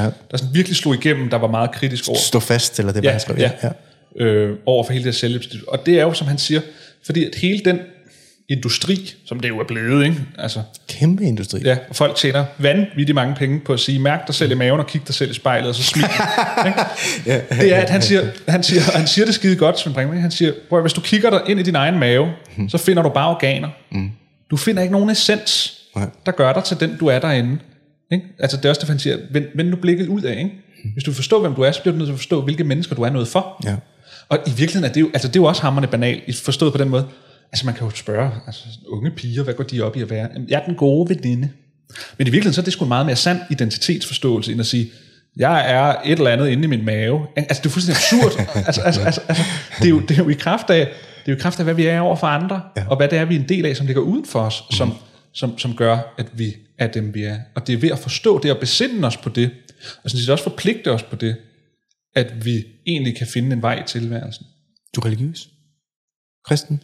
Ja, det, du, du, du spørger mig en svær tid. okay, ja. det er corona, der... men, den, nej, men, men, men min bog er skrevet meget bevidst, ureligiøst. Ja. Øhm, altså det, det, det er et Jeg er, godt jeg, er godt, jeg er godt klar over, at i Danmark, der kan man ikke sige, at man er religiøs, uden at Jamen, få et tommel not det, case. det, det er et sekulært forsøg på, at... Men, men, men jeg kan jo heller ikke lade være med de begreber, jeg bruger, og de, de argumenter, jeg ligesom har i bogen. Ja. At, at det er jo meget, meget tydeligt, og det er det jo for alle, der skriver sådan om de ting, jeg også skriver om, at man hindrer, man hindrer sit begrebsapparat i kristendom. Altså, Ja, altså, ja. altså Jeg, kan, jeg, jeg, jeg, jeg, jeg kan godt tone rent flag, for det har jeg gjort tidligere før. Så jeg er kristen. Det er Ja, ikke noget, altså ja. helt øh, uden... Øh, ja. ikke, det er ikke sådan, at jeg går i folkekirke og sidder hver dag, men jeg ved helt på bunden, øh, når jeg læser ting, sådan som de er skrevet, både i det gamle og det nye testamente, så rimer det på, hvad der sker indeni. Mm. Ja.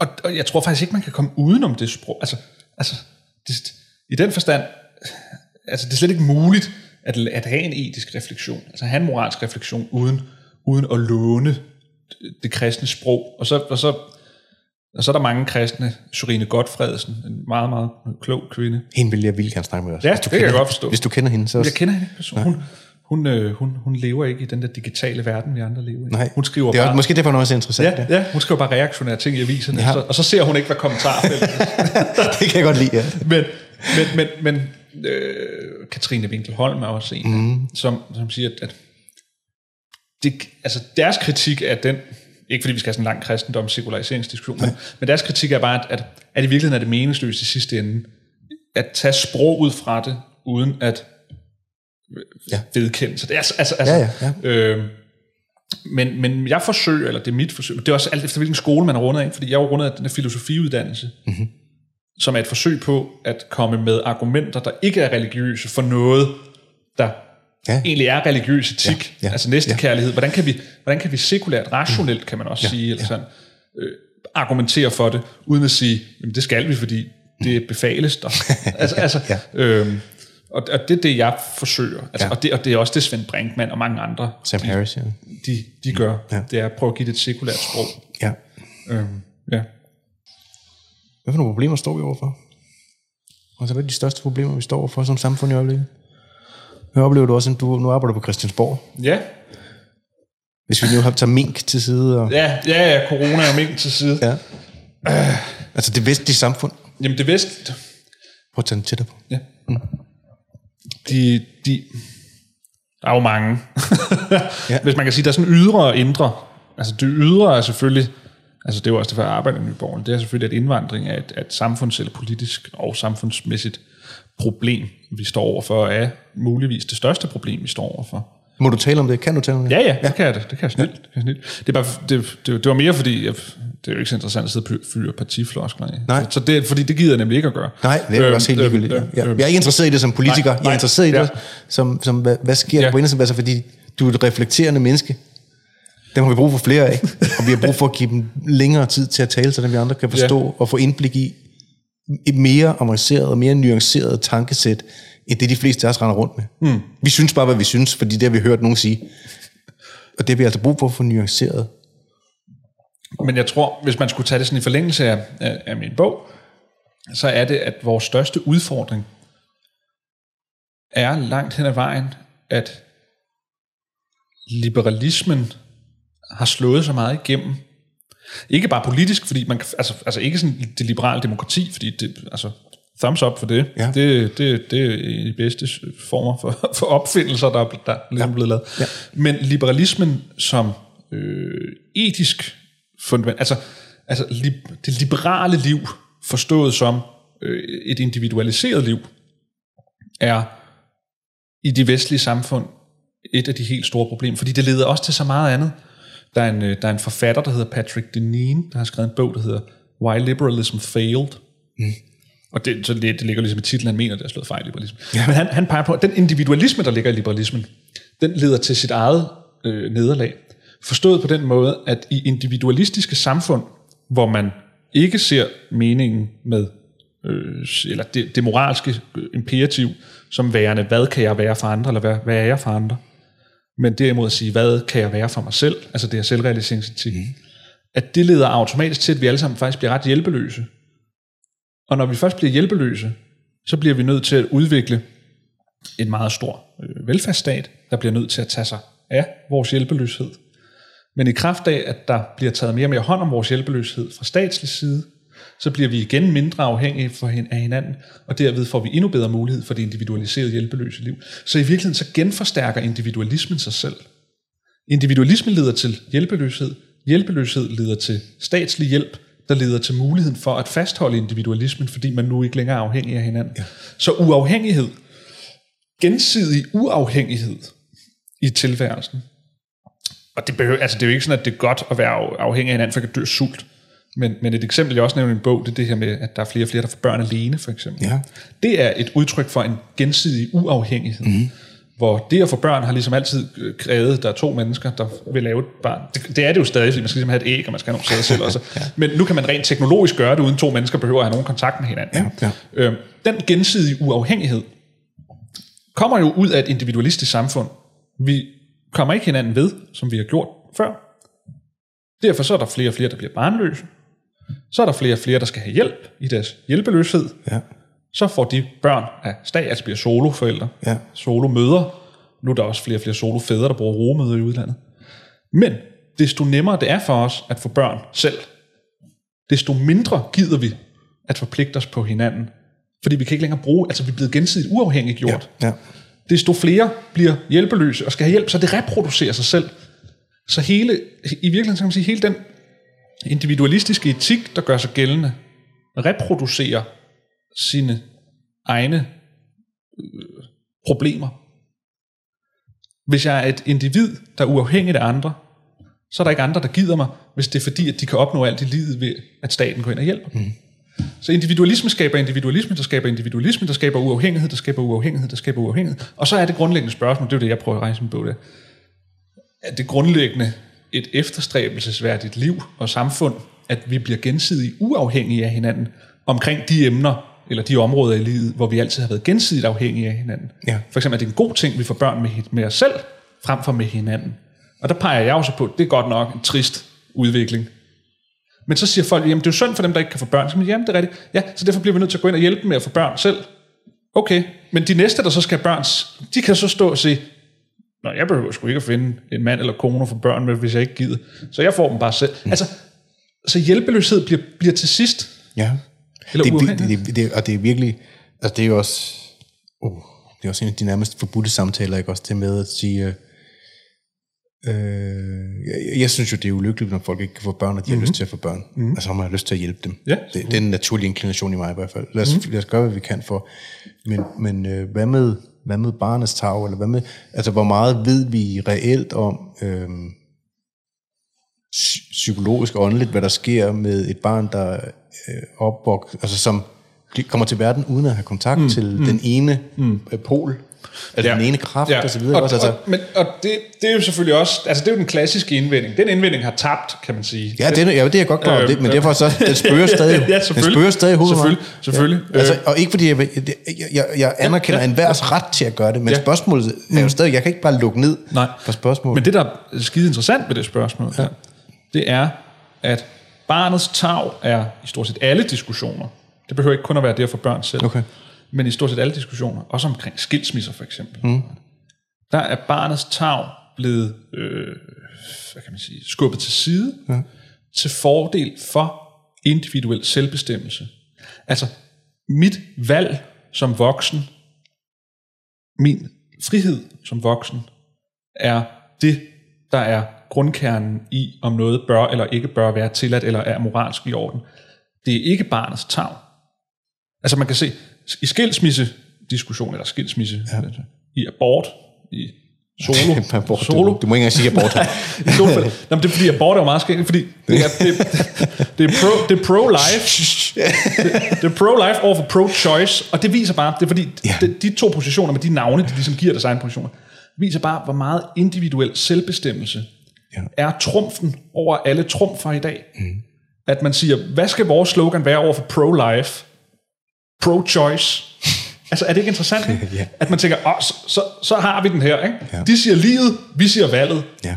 Og så vinder valget. Mm. Det, det, det, er en, det er en interessant sådan værdihierarki. Ja, ja, eller, ja. eller, øh, ja. Altså jeg, jeg vil ikke, jeg, jeg, fri abort, det, det, fri abort er, er fuldstændig, men ja, jeg, jeg synes, at øh, men, men der, der, der, der er samtaler mm. omkring det her med abort, hvordan det bruges, og øh, måske ikke helt andet, men sådan helt generelt, altså men bare man rejser det spørgsmål mm. op, så går fanden løs. Ja, ikke også? det gør. Og ja. det er fordi individuel selvbestemmelse, ja. retten til selv at vælge mit liv, ja. er den højeste etiske værdi i dag. Ja. Så i enhver etisk diskussion, så kan man stille, så kan man stille spørgsmålet, forøger eller minimerer det, vi nu vil, eller det vi mener, individets selvbestemmelse eller ej? Ja. Hvis det forøger individets selvbestemmelse, så er det i dag per definition godt. Mm. Hvis det mindsker individets selvbestemmelse, så er det per definition dårligt. Der er ikke noget, der hedder, hvad er barnets tag? Der er forøger eller formindsker det individuel selvbestemmelse slutfærdigt. Ja. Øhm, og det er jo så det, jeg prøver, og det er jo det, der gør det kontroversielt, det jeg diskuterer der. Jeg siger ikke, lad os tage barnets tag ind igen, fordi den, eller det, det kunne man jo sige, det er bare blevet diskuteret så mange gange. Mm. Jeg, jeg prøver at tage den upopulære position, der siger, det er faktisk meget godt at mindske individets selvbestemmelse. Altså i sig selv kan det i mange tilfælde være det rigtige at gøre. Og det er jo så det, jeg prøver at argumentere for. Både det giver grundlæggende et bedre liv for mange af os, og så er det også det moralsk korrekte, hvis individuel selvbestemmelse er på bekostning af den forpligtelse og det ansvar, der er over for andre mennesker. Mm-hmm.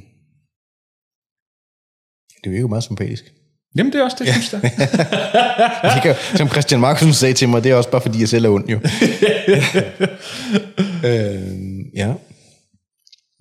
Er det borgerlige Danmark blevet for pænt? Eller for... For... Hvad skal man, hvad skal man sige? Ikke pænt, det er måske ikke det rigtige ord. For... For stuerent. Ja, for søde, for venlige, for runde, for lidt stående fast. Altså, jeg får nu at parafrasere mm. mm. Svend Brinkmann og så videre. Ja, Er det, er det derfor, vi oplever for eksempel, at Nye Borgerlige har så stor fremgang, og vi, i Inger Støjberg ser man jo også på i hvert fald de sociale medier smadrer igennem, ikke? jo. At øh, Der, der, der, er, der har været... der er sket en skævvridning i hvert fald, Ja. eller, eller der, der, hvordan ser det ud i øjeblikket? Er det 58-42? Eller, altså, der, der, Ja, ja, det, ja. Det, men, men, men det skyldes, at Socialdemokratiet har, har, har, har placeret sig fuldstændig korrekt, men det kan vi måske komme tilbage til. Der har været i lang tid en, altså især før Nye Borgerlige kom til, ja. en gennemgående træthed af de borgerlige partiers øh, køben ind på venstrefløjens præmisser. Og her taler jeg ikke om, som man normalt gør, at velfærdsstaten osv., fordi det er der sgu ikke rigtig nogen, der er træt af. Altså, altså folk er ikke trætte af velfærdsstaten. Det, det, det, den er vi egentlig ret glade for. Ja.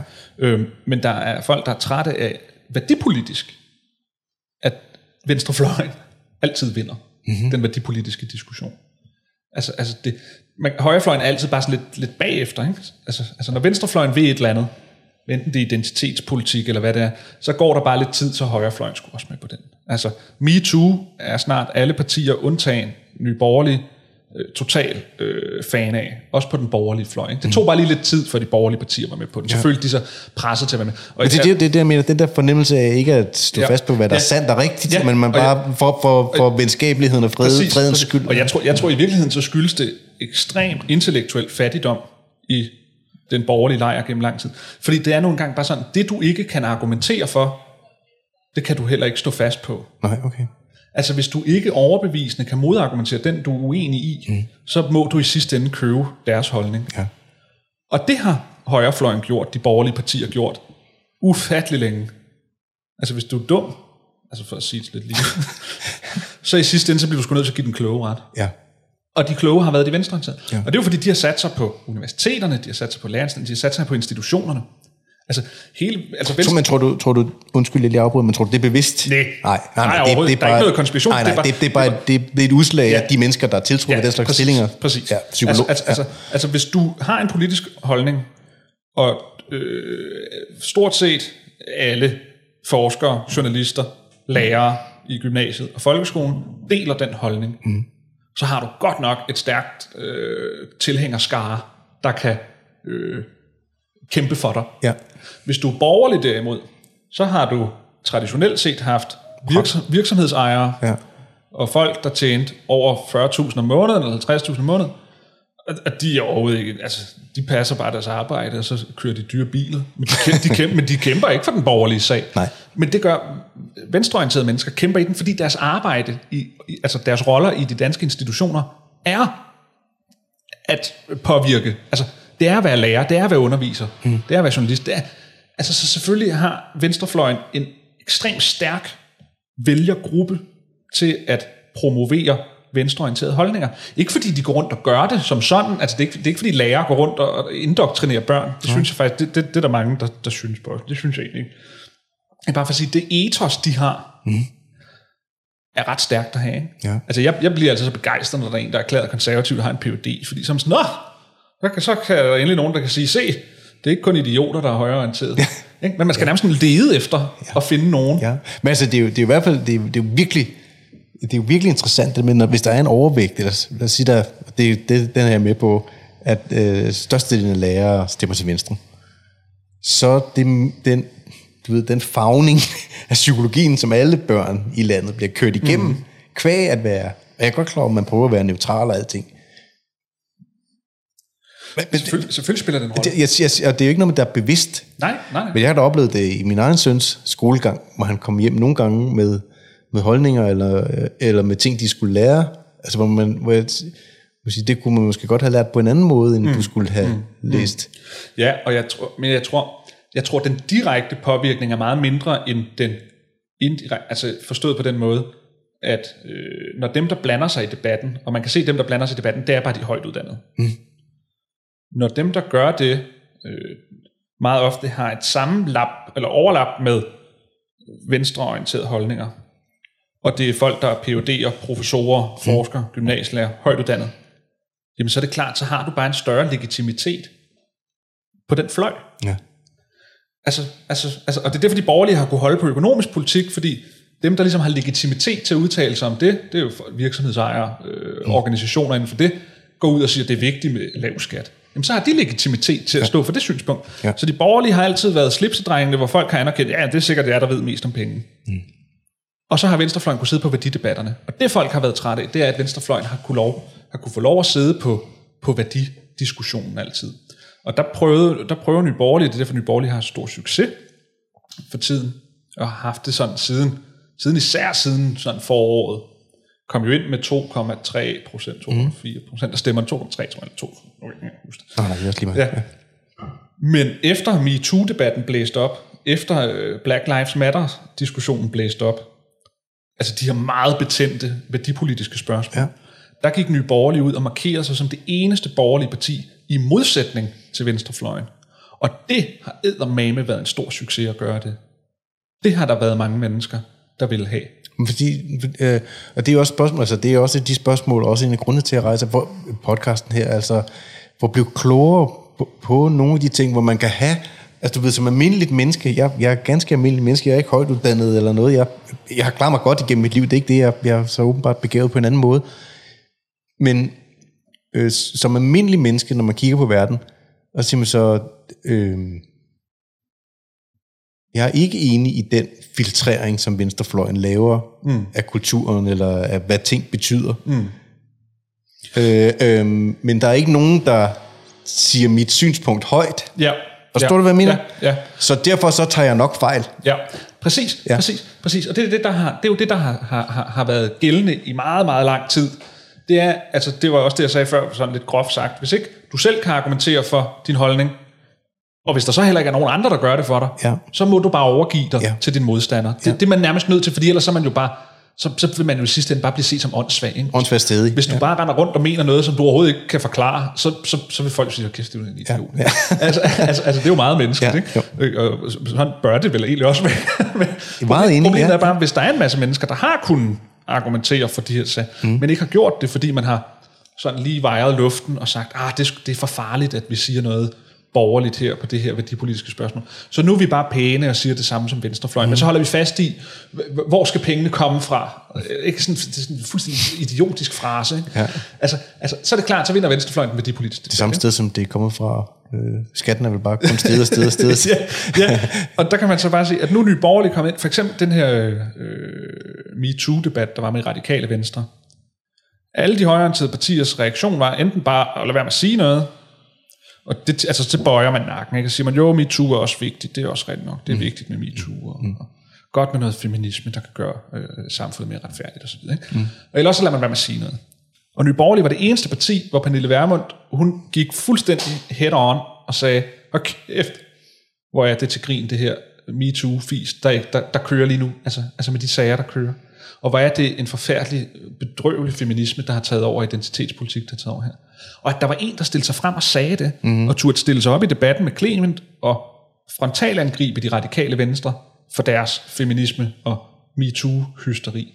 Gav kæmpe på det. Og Lars Bøje gjorde det tidligere i foråret med Sikander, ham fra Alternativet, han stillede sig op på talerstolen til afslutningsdebatten med, at, at der var en masse racisme over det hele og sådan noget. Og DF sagde ikke noget, de sad bare og kiggede, og så var de sådan lidt, åh, det synes jeg ikke, det der. Og Lars Bøje, han rejste sig op, og så siger han, kæft, hvor er det skamligt at være vidne til, at du skal stå og fyre sådan noget af op. Altså, han gik, han gik til, han sagde, det, det gider vi ikke at høre på. Mm. Der er ikke nogen, der gider at høre på det, sådan noget fis. Altså, altså folk er ikke racister, lad være med at stå og sige den slags. Altså, altså, altså, de to kampene, de to kampene, som folk hjemme i stuerne sad og tænkte, hvorfor er der ikke nogen, der tør sige det her imod? Mm. Og det begyndte de borgerlige så at gøre, og det, det for mig at se, er uden tvivl en af årsagen til den meget store succes, der, hvor, hvor Nye Borgerlige ligger imellem 8 og 10 procent i meningsmålingerne nu. Og ja, det er kommet siden i sommer. Det er helt vildt. Men, Ja, ja, og det er på grund af de værdikampe. ja. Og det har de borgerlige, de borgerlige har aldrig forstået, at værdier er det, der rykker. Er, de, ja. er, er det fordi, de får, altså, nu nu lavede vi, vi, vi lavede lige sjov, inden at vi tændte for kameraerne, du ved, øh, det klassiske billede. Altså, når, jeg, når jeg siger, at jeg har stemt øh, konservativt i 10 år, jeg ligner jo ikke en klassisk konservativ, når jeg tænker tilbage. Jeg gået på Sorø Akademi, så jeg, ved, godt- så jeg ved godt, hvordan konservative drenge ser ud. Altså i øh, et, et pænt par øh, lyse bukser og en lyseblå skjorte og en pullover ud over, og så en pæn jakke og måske Ja. et, et, et tørklæde her eller her. Øhm, altså, der, der, der er ikke så meget punch Nej. i, i udtrykket, Nej. og dermed ikke så meget, øh, du ved, hvad skal man sige, kraft til at stå imod. Det er noget mere noget, der kommer sådan hovedbordet. Ja, ja. Giver det mening, hvis Det gør det, det gør- det gør Den eneste, jeg oplever, øh, og det var faktisk ham, øh, der helt tilbage for, for, for lang tid siden, sådan rigtig flyttede mit synspunkt. Øh, Det er Douglas Murray, mm. altså en, en, Ja, engelsk, ja. en engelsk fyr. Øh, som, altså, hvor jeg hvor jeg ligesom kunne spejle mig i, at der, der er en menneske, som er langt bedre begavet end jeg, Ja. som tør at åbne munden ja. højt og tydeligt og tale, Ja. øh, tale det, som han ser det. Jamen, du, du, du peger på noget, på noget helt essentielt. Eller hvad? Ja. ja, fordi det er det her med, det er det her med at støde på et menneske, som man bliver imponeret af. Ja.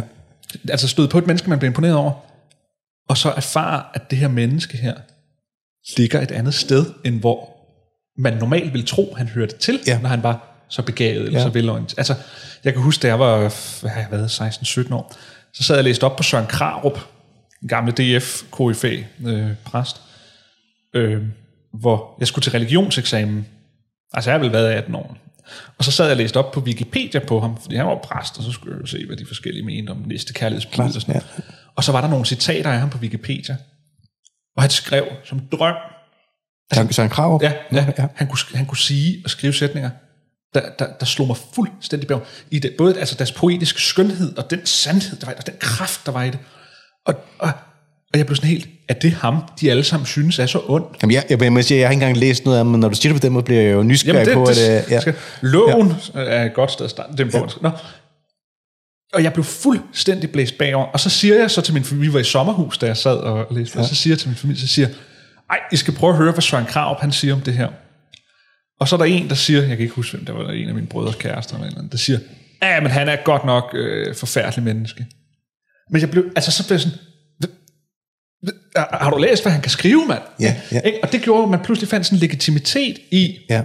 øh, altså okay, hvis, hvis en mand som ham kan være DF'er, så er DF-positionen og holdningen måske ikke usand. Nej. Altså, og det har vi brug for. Vi har brug for, for, for mennesker, hvor man kan sige, hold da op, du kan noget. Og så har du den holdning der. Jamen så, så har jeg måske bare været lullet ind i en forståelse af, at de er onde, dem der mener det, eller de er dumme, dem der mener det. Altså, altså, Ja, og det, er den- det er jo den moderne form, at alle, der mener noget andet end en de er selv, dumme og onde. Jeg synes, jeg synes, det er så mærkeligt, at... Øh, altså, grunden til, at der ikke er, indtil videre i hvert fald, har været nogen øh, sådan tydeligt, der melder sig ud på venstrefløjen, øh, ind, der har hverken henvendt sig, eller jeg har taget fat i, det er jo, at jeg synes tit, at synspunkterne er meget let antagelige. Altså, mm. at det er nogle ting, altså, jeg kæmper for kærligheden. Det gør vi alle sammen. Jeg vil gerne have, at jorden skal være med grøn. Det, det vil jeg også. Ja. Altså, der, der, der mangler noget, øh, mm. jeg, jeg, kan, jeg, jeg kan mærke. Men, men omvendt, så synes det jo også som om, at øh, en, der er en manglende anerkendelse i vores tid, i forhold til at øh, øh, anerkende sin egen begrænsning, mm. og sin egen positionsbegrænsning, Ja. at øh, konservative har faktisk brug for øh, et øh, radikal venstre, og et venstre har brug for en enhedslisten, mm. og et øh, hvad det hedder, liberal alliance har brug for et SF. Ja. Altså lidt, du ved, det som hjernen har brug for, det, mm. hvis, der er en, hvis der er bare en retning, der styrer Ja. afsted, jeg, jeg, kender ikke den, jeg kender ikke den rigtige fordeling af det, Nej. men man har brug for, for i en eller anden forstand, Ja. kræfter, der udfordrer hinanden hele tiden på, hvad, Ja. hvad er det Ja. rigtige? Ja, jeg tror, fordi man siger jo faktisk i dag, at vi lever sådan i det postfaktuelle samfund, eller vi, vi, vi Er, er jeg helt eller Nej, nej, overhovedet, overhovedet, overhovedet. Men jeg vil, jeg vil snart sige det på en anden måde. Ja. Fordi jeg vil snart sige det på måde, at hvis der er noget, der er sundt, så er det, at hvis man virkelig blev presset med pistolen for panden, og blev spurgt, er du selv sikker på, at det du mener er rigtigt? Ja, ja, ja, ja. Hvis der er noget, der er sundt, ja. så er det, hvis personen siger, jeg tør sgu ikke vede mit liv på det. Der er til, desværre bare, det kan også være, det er, fordi jeg kommer i de politiske miljøer, der er mange, der er så ekstremt overbevist om, at det, de mener, at det er selvfølgelig sandheden. Med stort S. Med stort S. Ja. Og, og det har jeg, jeg har det meget svært ved det. Selvfølgelig bliver vi nødt til i enhver samtale og diskussion at have et standpunkt, som vi mener er det rigtige standpunkt. Men, men hvis jeg skulle ofre min mor på sandheden af det, så ville jeg sgu ikke ture. Altså, altså det er den der, man skal altid have en tvivl. Ja. Vi skal altid have en tvivl på, om det nu også er rigtigt, det vi egentlig mener. Mm. Altså jeg kan sgu tit, især når man har brugt lang tid på det samme, for eksempel en bog, jeg skrev, da jeg endelig blev færdig med den, tænker jeg, jeg skulle også være, jeg ikke har ret i noget af det. Jeg kan vide, om det ikke... Altså, altså, altså, fordi, fordi jeg kunne faktisk ikke tåle at være gravet så meget ned i en Nej. holdning, jeg prøvede at komme ja. ud med, fordi det blev så, øh, det blev så omklamrende, at, at, at jeg, havde, jeg har brug for tvivl. Altså, jeg har, jeg har brug for at tvivle på, at det kan godt være, at det ikke er rigtigt, det jeg siger. Det kan godt være, at jeg ikke har øh, løsning her, eller, eller, eller at min analyse overhovedet passer. Men jeg, jeg, jeg mener det. Ja. Jeg mener, jeg har fat i noget, der er vigtigt. Ja. Og, jeg, og jeg mener det så meget, at jeg gerne vil stå på mål for det. Men det, det, det, der er sgu også andre, der vil for deres holdning, og de mener nok, de har lige så meget ret i det, de siger.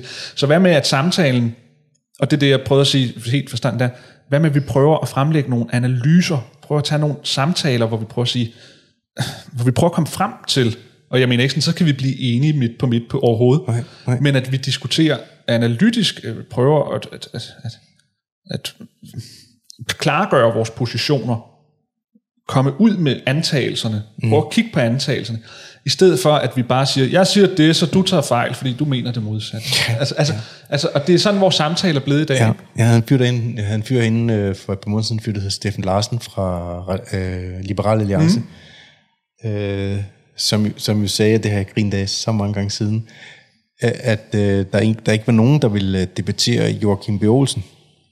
Altså fordi han altid havde fakta på plads.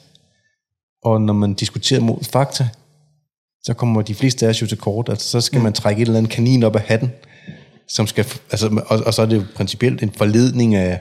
Mm. Altså, så folk vil ikke mødes med ham i, ofte i debatter, så, så, så kunne de pludselig ikke, eller der var noget Men der... det, det er sjovt, at nævne det der med fakta, fordi i virkeligheden, så vi skriger så meget på, at vi skal have faktabaserede debatter, Ja, og det er så forfejlet.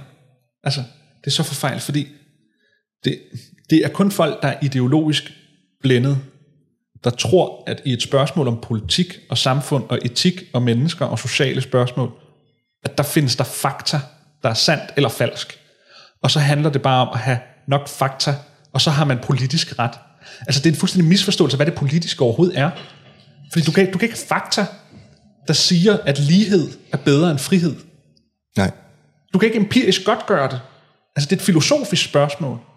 Og i dag, og det, og det viser faktisk virkelig alt det her med valgmulighed, alt det her med frisættelsen, altså at, at der ikke længere er noget fast i vores tilværelse. Mm. Det gør, at vi skriger efter fakta, fordi vi kan ikke tåle, altså mennesket kan bare ikke tåle det blævrende liv, hvor der ikke er sandt og falsk, fordi alting er efterhånden op til den enkelte bedøm. Men det er bare nogle gange inden for politik vilkåret. Ja. Det er også derfor, når folk bliver ved med at sige under det coronanedlukning, hvad er myndighedernes anbefaling? Hvorfor har I ikke fulgt myndighedernes anbefaling? Jamen, hvem i alverden siger, at myndighedernes politiske anbefaling overhovedet er den rigtige? De kan komme med fakta, der siger, at hvis vi gør det her, så stiger smitten så meget. Men det, det siger intet om, hvad vi så bør gøre. Det er en politisk beslutning. Men en politisk beslutning, der er folk uenige, fordi folk har forskellige værdier. Så hele den der fakta fetish, der er for tiden, den er, den er faktisk også ekstremt ødelæggende for, for den fælles samtale, vi har i det her samfund her. Og dem, der insisterer på fakta, det er altid dem, der insisterer på, at alle de andre ikke har forstået det samme som dem selv. Nå, okay, ja. Ikke? Mm. Obama, han siger på et tidspunkt, efter han havde været præsident, så siger han på et tidspunkt, siger han, problemet med den fælles samtale, siger han, det er, at vi kan aldrig blive enige om, at en stol er en stol, og så derfra kan vi så diskutere, hvad vi bør gøre med stolen. Men han har også misforstået det politiske. Fordi selvfølgelig har vi forskellige analyser af, hvordan verden står til. Mm. Det er jo det, der afgør, hvad det er, vi mener, der bør gøres. Jeg kan ikke forvente, at alle har den samme analyse af, at samfundet er troet af indvandring. Det kommer jo an på, at man ser indvandringens problemer eller bidrag som troende. ja. Altså, du kan aldrig komme ned til, Nej, nej, jeg havde, jeg havde, jeg havde faktisk en uh, kort debat uh, i en YouTube-tråd på, på en af videoerne her, uh, med en fyr, der mener, at uh, det, at jeg, det, at vi, det, at jeg ikke er bange for Trump, eller jeg ikke med det samme i en kort snak, ja, vi har om det i en af podcastene, øh, fordømmer ham og synes, at det er frygteligt. Jeg kan jo ikke tvinge, jeg, jeg kan ikke tvinge en følelse af, at jeg skal være bange for ham ind i mit system.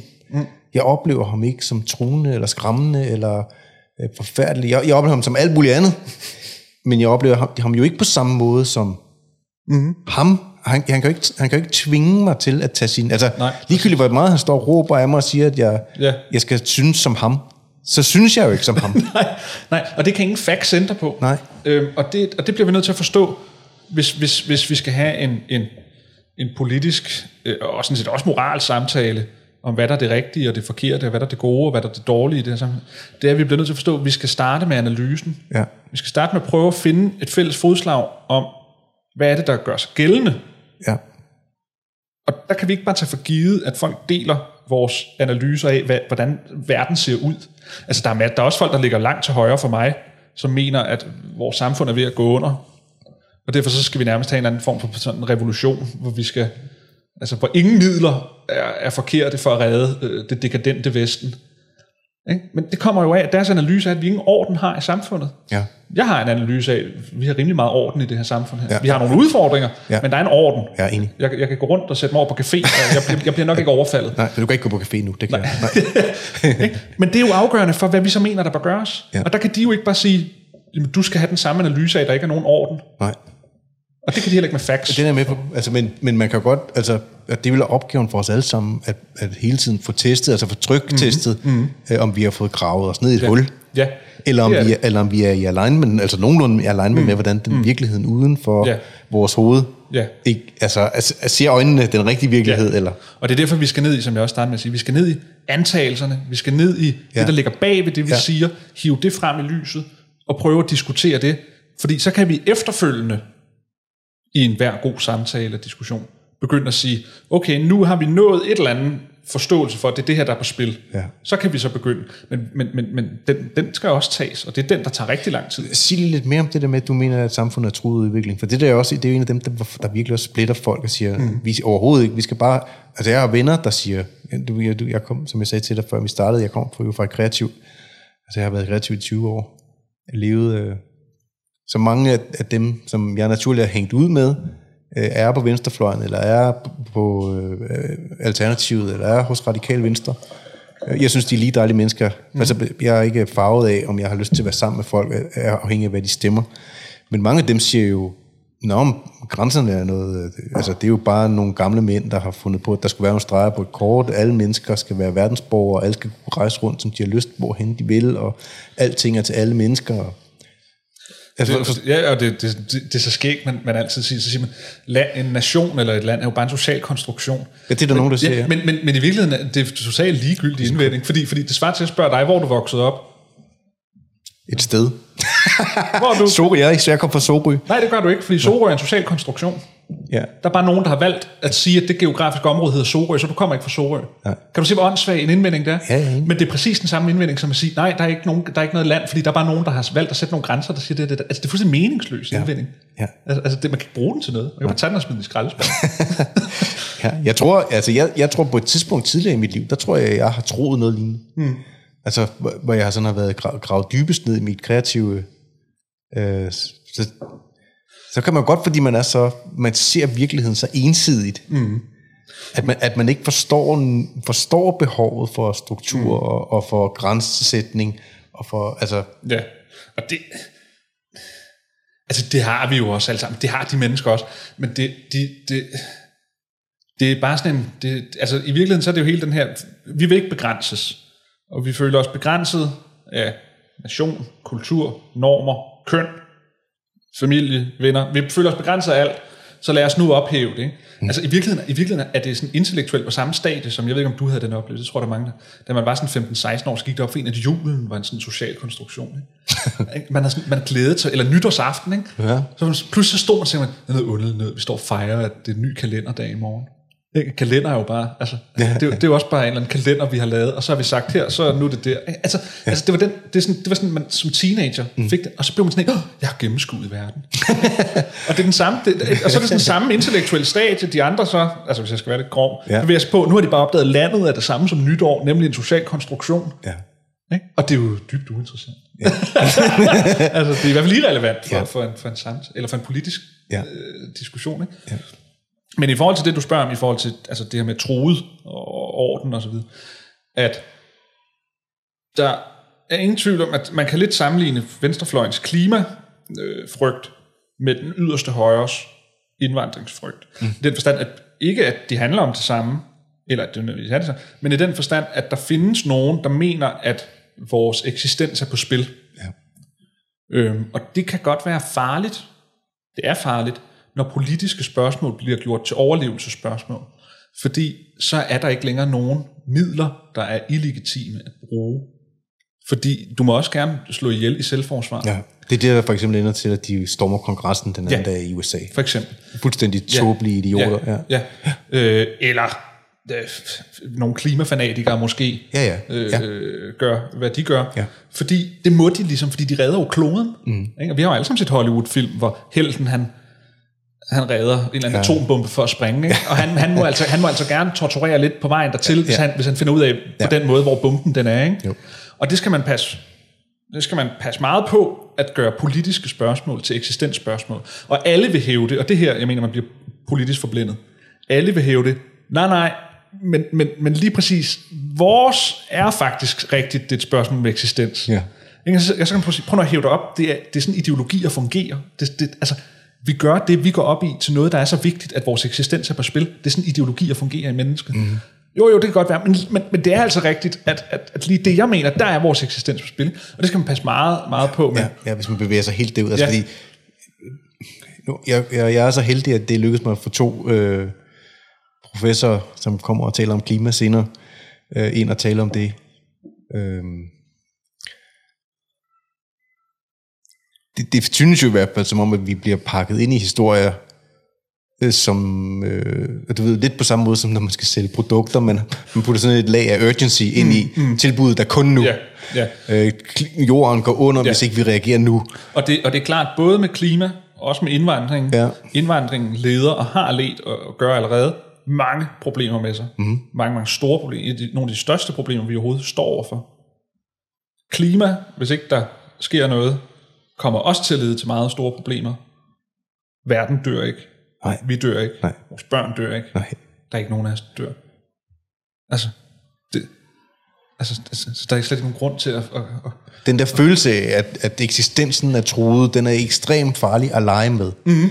Men det er jo ikke det samme som, at der ikke er problemer. Nej, det er det ikke. Og, og, og man kan sige, det der, det der virker godt ved at gøre øh, visse politiske spørgsmål til, til sådan eksistensspørgsmål, det er selvfølgelig, at de vil sige, det var jo netop fordi, at vi gjorde det til et spørgsmål om eksistens, at vi nåede at stoppe det. Ja. Og det, det, det, det kan der egentlig godt være noget om. Altså, altså nogle ting kræver, at vi virkelig bliver bange, før vi gør noget. Og så er det klart, så kan man bagefter sige, se, der skete jo ikke noget. Nej, det var fordi, vi faktisk gjorde noget. Ja, ja. Øhm, men, men mange mennesker øh, har behov for, ikke at få den løst, den her trussel, men at kunne hæve den af der, fordi at man så har, altså, så har man et ideologisk projekt at kæmpe for. Ja. Og det er derfor, de der rigtig radikaliserede mennesker, som for eksempel det er Capitol Hill, men som jo eksisterer overalt, og som, mm. som jeg synes i vores tid, altså de tider, vi er i nu, får flere og flere af. Ja, det virker nemlig som om, ja, at vi har ja. skubbet flere og flere mennesker i den retning. Ja, ja. ja. Øh, og jeg ved ikke, om det er bare fordi, de kommer mere til ord på sociale medier, eller om der altid har været lige så mange. Men jeg har en oplevelse af, at der bliver flere og flere meget radikaliserede mennesker. Ja. At de, de skubber selvfølgelig i, i, i den retning, de skubber i, Øh, men, men det politiske system afgrænser dem også tilstrækkeligt herhjemme. Altså til, at de er farlige. Ja. Altså fordi, alt, altså i det demokrati, vi har, der er vi gode til at inddæmme og absorbere de her holdninger her, og så kan, altså, hvad kan man sige, formulere dem i et, i, et, i et lys, der tager dem alvorligt, uden eksistensen er på spil. Mm. Altså Alternativet fik også sine klimakampe mm. med, mm. uden at vi nu skal nedlægge øh, alt og leve ligesom Amish. Og det samme på, på og, og, det, og det samme med indvandringsdiskussionen. Øh, ikke? Så det, vores politiske system er gearet til at håndtere det, tage det alvorligt, og tage det ind i det politiske, og så komme ud med noget sådan rimelig konstruktivt. Og, men det er jo kun fordi, at de ikke er så mange igen, at de der sådan vanvittigt ja. øh, radikaliserede mennesker. Og det skal man selvfølgelig sørge for, at de ikke bliver. Det, der kan være faren ved Trump, eller ved, ved den øh, periode, vi får nu, ja. det er, at nu siger man, ha, nu har vi bevist, at Trumps vælgere er syge i hovedet. Mm. Så nu skal vi ikke tage dem alvorligt. Ja, det er livsfarligt, det der sker. Det, ja, og det er meget, meget farligt ikke at tage dem alvorligt. Mm. Altså, de skal, det politiske system skal kunne absorbere deres bekymringer og deres holdninger, og, formid, og formidle dem inden for systemets rammer. Ja, ja. Er det det samme, du fornemmer med indvandring herhjemme? Altså den bekymring for ja, indvandringer, som, som, altså som... Nej, jo, der, der er jo nogle, altså, altså der var jo, altså stram kurs ja. havde jo ja. den... Overraskende mange. Ja. Øhm, altså set igennem min for, i hvert fald mine forældres øjne. Ja. Øhm, og, og, de var ikke nok til at komme i, i Folketinget. Det er jeg med på. Øh, jeg tror, at Nye Borgerlige er det middel, der kan lytte til de her menneskers bekymring, som føler sig troet på eksistent, altså som føler land, ja. Danmark troet og formidle det i en politisk spiselig kontekst, ja. som ikke siger, åh, nu må vi gribe til våben, eller nu må ja. vi udrydde folk, eller, altså, men som grundlæggende inden for rammerne af det, af det politiske kan formidle den bekymring. Hvis ikke man gjorde det, så vil den gruppe af mennesker bare vokse, fordi så vil de ikke blive hørt og så vil de ikke få luft for deres frustrationer inden for en politisk ramme. Og derfor er det meget vigtigt. Det er sådan set også vigtigt, at Alternativet, ja, det kan de så ikke længere, fordi de er fuldstændig oplysende, ja. men, men at man også tager dem, der er enormt bange for, for klimaet, alvorligt, og får det projiceret ind i det politiske og gør det spiseligt der. Ja, ja. Og så kan vi jo inden for det politiske diskutere, hvor meget, ikke? Altså, altså, så har man jo de kampe derinde, hvor man prøver at finde nogle, nogle måder at, mm. at håndtere det på. Mm. Og det, jeg synes, vi har en god orden i Danmark. Altså, det politiske system fungerer godt i Danmark med at gøre det. Øhm, fungerer mindre godt i USA. Ja, det er måske også, fordi de kører det der topartisystem. ja, altså, ja, ja, det kunne man nemlig forestille sig. Ja. At, at man er tvunget til at, at have et loyalitetsforhold over til nogen, men i virkeligheden ikke. Ja. At det kunne godt se ud som om, det bliver spændende at se over de næste fire år, at de to fløje, altså Biden-Harris-fløjen og Bernie Sanders-fløjen i dit mm. parti, kom, kunne rive partiet midt over. Ja. Altså fordi de er så fundamentale. Ja, ja, præcis. Men nu må vi se. Ja. Jeg, er spændt, jeg er i hvert fald spændt på, hvad der sker. Jeg, jeg havde egentlig troet, Trump han vandt. Det, ville jeg egentlig, det havde egentlig været mit bud, at han... Ja, ja. det var der også relativt tæt på. Ja, ja det må man sige. Ja, og, og, og ufatteligt, han fik... Eller ikke ufatteligt, det, jeg, synes, jeg fandt det faktisk meget naturligt, at han fik været 9 millioner flere stemmer, end mm. han gjorde første gang, han blev valgt. Mm. Det er jo helt vildt. Ja. Og det er jo for, for langt de fleste vedkommende, det er jo ganske almindelige mennesker der, Jamen, stemmer, det er jo det der. der stemmer på ham, og derfor så går det jo ikke, at man bare siger... Præcis. Altså man, man, Fordi, siger, man siger, de alle sammen rednecks med en IQ på 75. Fordi hvis ikke man lytter til dem, så bliver flere og flere af dem til de typer, der stormer Capitol Hill. Ja, det er også min, det er også min analyse af det. Ja. ja. Nu skal jeg lige se her. Jeg skal til vinsmagning. Nå, for hen. Hvor skal du hen? I, på Christianshavn. Nå, okay. Jamen, det kan da være, vi skal til at runde af så. Ja, ja. det må vi hellere. Jeg, jeg, skal bare, jeg skal bare høre dig om en ting inden at du går. Øh, jeg læste på et tidspunkt, at cirka en tiende del af alle mennesker, 10% cirka, har ikke høj nok IQ til, at det amerikanske militær skynder, at de kan bruge dem til noget. Mm. Det synes for mig som værende et af de mest truende problemer for mm. det moderne samfund, at en tiende del ikke er i stand til at blive sat til jobs, altså i, i, i en verden, der bliver Ja, der bliver tiltagende kompleks. Ja. ja. Jeg, jeg tror egentlig, at vi løser det. Fordi at, altså, IQ-fordeling, jeg tror, jeg tror sgu, det er det samme her. Altså, der er også... Altså, det, det, ja, ja, det, det, jeg tror, det er gældt generelt ja, over ja, ja, ja. ja. Øh, de, er i stand til at, til at bare det, det, det løses jo, hvis så er de på ressourceforløb i 10 år, så er de på kontanthjælp i 10 år, så de, bliver de førtidspensionist, og så på den måde, så, så et eller andet sted i systemet bliver de placeret. Ja. Og så Altså, der, der er ikke rigtig andet at gøre. Nej, men, øh, men det er jo interessant i forhold men, til men, velfærds... Ja. ja, fordi det, der bliver interessant, ja. det er, om det tal kommer til at stige, fordi kompleksiteten i samfundet... Det var det, jeg mente. Ja, ja, ja det. Om, om det bliver 20 procent om 30 år, ja. eller om det bliver 25 procent, eller, eller hvad det gør, fordi kompleksiteten stiger så meget. Ja. Der er jo nogen, der har været ude og tale om, om borgerløn, men altså, måske bliver løsningen... Jeg aner det ikke, men altså, måske bliver løsningen, at, at, at vi får et mere effektivt system, der siger, at vi kan jo godt se, du kan jo ikke varetage nogen rolle. Altså at man, i stedet for at tvinge dem igennem systemet i 30-40 år, før man til sidst siger førtidspension, eller hvad man nu gør, mm. at man måske hurtigere med nogen siger, vi, vi ved sgu ikke, hvad, hvad fanden. Altså det er jo ikke, fordi du er syg, altså du er ikke ondt i ryggen, eller noget, men, Men der er, vi kan godt se, der er ikke noget. Vi har ikke noget dig selv. Vi, vi har robotter til at Ja, feje gaderne. Og så må de få en f- førtidspension i en tidligere alder. Ja. Borgerløn. Eller hvad, hvad kalder man det? Ja, i forhold til, at borgerløn er jo til alle. Ja. Her der kan det være... Hvad tænker, du, hvad tænker du om det? Åh, det er en... Det, det er sådan en absurd idé på en eller anden måde. Fordi penge har jo kun værdi, fordi der er, en, der er et værdifuldt arbejde, der ligger bag dem. Så ideen om, at man bare kan give folk... Altså, borgerløn er bare et andet ord for ekstremt stor omfordeling fra rig til fattig. Ideen om, at man kan give alle en pose penge, og så har de penge værdi, er jo er, absurd, fordi værdi er, at folk gør noget, der har værdi for andre, og så er folk villige til at betale tilbage med, at de gør noget, og så har vi så penge, som er sådan en medium, hvor igennem vi arbejder for hinanden. Hvor borgerløn, det, det er sådan, altså i den måde, man normalt forstår, det er sådan en idé om, vi kan bare give alle 5.000 om måneden, og så har alle 5.000 til at købe. Men det giver ingen, altså, altså det er jo ligesom at skrive, det er ligesom at tage matadorpenge, og så, og så dele dem ud, de er ingen værdi. Så i virkeligheden er borgerløn sådan set bare meget stor om, der vil sidde nogle få mennesker, der har en meget, meget stor indkomst, og de vil betale voldsomt høj skat til en meget, meget stor andel mennesker, der så får 5.000 om måneden den værdi, de har skabt. Og det er jo bare radikal omfordeling.